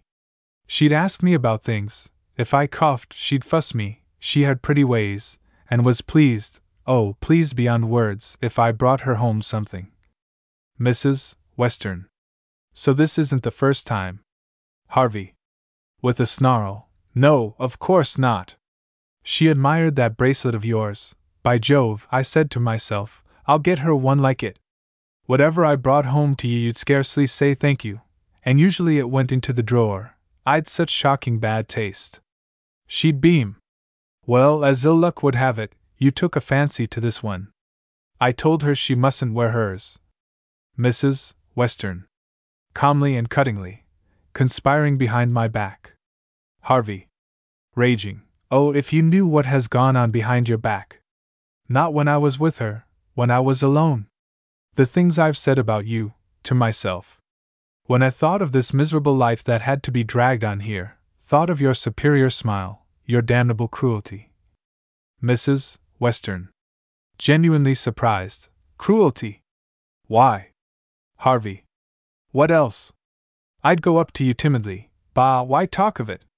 To you, I've been the machine that made money, money to pay for the house, and the car, and the dressmaker's bills, a machine that had to be fed, and when you'd done that, you'd done all. Well, there was this girl. Mrs. Western. You had your children. Harvey. A boy of seven and a girl of five, in bed when I came home, and your children much more than mine. I'm a stranger to them. And anyhow, I wanted something more, something human, alive, that only a woman can give. And she gave it. Nothing between us, I swear, but just that. As Tom says, I've not been such a cur, and you ought to know me well enough, after all these years. But there is the truth she's fond of me, she is, it's a fact. And I needed that fondness, it has kept me going. And now, do you think I'll let her be thrust out into the street? As he says these last words, he drops into a chair, facing her, and looks fiercely and doggedly at her. Mrs. Western. Calmly, stop now, and listen to me. I've let you rattle on. Will you hear me for one moment? Harvey. Go on. Mrs. Western. All those things you've said about me, with a shrug. Well, what's the use? I suppose we're like most married people when they come to our age. I've interests of my own that don't appeal to you. Harvey. Blue books and committees. Mrs. Western. I do useful work. Oh, yes, you may sneer. You always have sneered. If a woman tries to do something sensible with her life, instead of cuddling and kissing you all day, she's cold and cruel. We've drifted apart. Well, your fault as much as mine. More, perhaps, but it's no good going into that no good making reproaches. That's how things are, we must make the best of them. Wait, let me finish. About this girl. Granted that what you say is true, and I'm inclined to believe it. Harvey. Genuinely grateful. At least thank you for that. Mrs. Western. Or at any rate, it's better policy to believe it, for everyone's sake. Harvey. Bitterly. That's right. That's more like you. Mrs. Western. We gain nothing by abusing each other. And I didn't interrupt you. Let's look facts in the face. Here we are, we two tied. Harvey. With a groan, yes. Mrs. Western. With our two children. If it weren't for them. Well, we've got to remain together. Now there's this girl. It's quite evident, after what you've said, that she can't stop here. Harvey. Jumping to his feet, she shall. Mrs. Western. Fretfully. Oh, do be a man, and drop this mawkish sentiment. You say she's fond of you, you've made her fond of you. Was this a very pretty thing, for a man of your age to do? Harvey. Sullenly, as he drops back into his chair. Never mind my age. Mrs. Western. Very well then, for a married man? Harvey. An unhappy man? Mrs. Western. Even granting that, though if you're unhappy it's your own fault. I've always been urging you to go on the county council. What's to become of the girl, if she stops here? Harvey. Desperately. I don't know, but I can't let her go. I tell you I can't. Mrs. Western. Scarcely able to conceal her disgust. Oh, if you knew how painful it is to hear you whining like this. It's pitiable, really. In the girl's own interest, how can she stop? Harvey. She must. I can't let her be turned out. It would break her heart. Mrs. Western. Turning right round and staring at him. What? Harvey. Doggedly, yes, it would. She's very fond of me, that's the truth. I know that I've been to blame, but it's too late for that now. She's romantic, of course, what you'd call sentimental. I dare say I've played on her feelings, she saw I was lonely. She has a side that you've never suspected, a tender, sensitive side. She has ideals. Well, do you realize what it would mean with a girl like that? No one knows her as I do. I'm quite startled sometimes to find how fond she is of me. Oh, have some sympathy. It's difficult, I know, it's terribly difficult. But she loves me, that's the truth, and a young girl's love, why, she might throw herself into the river. Oh, yes, you smile, but she might. What do you know of life, with your blue books? Anyhow, I daren't risk it. By and by, there's no hurry, is there? And I put it to you be merciful. You're not the ordinary woman, you have a brain, you're not conventional. Don't act like the others. Don't drive this girl out of the house. It would end in tragedy. Believe it! Mrs. Western. You can't really expect me to keep a girl here, as governess to my children, who, as you say, is in love with you. Harvey. Pleading, I expect you, I'm asking you, to help her, and me. Mrs. Western. Shaking her head, that's too much. We won't turn her out tonight, I'll give her a reference, and all that. Harvey. Springing to his feet again. Alice, I can't let her go. Mrs. Western. Conciliatorily. Ask Tom, ask anyone. Harvey. More and more passionately. I tell you, I can't let her go. Mrs. Western. Be sensible, Harvey. You must realize yourself there's no alternative. Harvey. With a violent and uncontrollable outburst. I vow and declare to you, if she goes, I go too. And the consequences will be on your head. Mrs. Western has also risen. They stand face to face, looking at each other, and for a moment there is silence. The door opens, and Miss Farron comes in, dressed as before. She walks straight to Mrs. Western. Miss Farron. Mrs. Western, my things are packed, and on the cab. Harvey. Wildly. My poor child, you're not to go, I told you. Miss Farron. With a demure glance at him, stopping him as he is moving towards her. Of course I must. I can't stay here, that's not possible. My sister will take me in for tonight. Mrs. Western. Miss Farron, my husband has explained to me. I withdraw all. Miss Farron. Carelessly. Oh, that's all right, though thank you all the same. And it really doesn't matter much. I was going to give notice tomorrow anyway. Harvey. Starting violently. What? Miss Farron. Well, I put it off as long as I could, Mr. Western, because, but the fact is, I'm going on the stage. Musical comedy. Harvey. Breathless, staggering back, you are going. Miss Farron. I've accepted an engagement. Oh, I'm only to be a showgirl at first, but they believe I'll do well. They've been wanting me some time. And my fiancé has persuaded me. Harvey. Collapsing utterly, dropping into the chair by the fire. You're. Miss Farron. Gravely. My fiancé, yes. He's one of the comic men there. Mrs. Western. Who has been watching them both with an unmoved face. I'll write a check for your salary, Miss Farron. She goes to the desk at back. Miss Farron. Coquettishly to Harvey. I ought to have told you, I know, Mr. Western. But it was so dull here, and you've been most awfully good to me. I can never be sufficiently grateful. Harvey. With difficulty, his face turned away. Don't mention it. And I hope you'll be happy. Miss Farron. Lightly, thank you. I mean to try. Mrs. Western returns with a check which she hands to Miss Farron. Mrs. Western. Here, Miss Farron. Miss Farron. Putting it into her bag. Thank you so much. Goodbye. Mrs. Western. If you should ever need a reference, don't be afraid to. Miss Farron. Oh, thanks, no more governessing for me. Goodbye. She trips out, without another glance at Harvey, who sits huddled by the fire. Mrs. Western moves slowly to the door. At the threshold, she pauses, turns, and looks at Harvey. Mrs. Western. I'll take care that the next governess shall be quite as pretty as this one, Harvey. She opens the door and goes. Harvey doesn't stir. The curtain falls.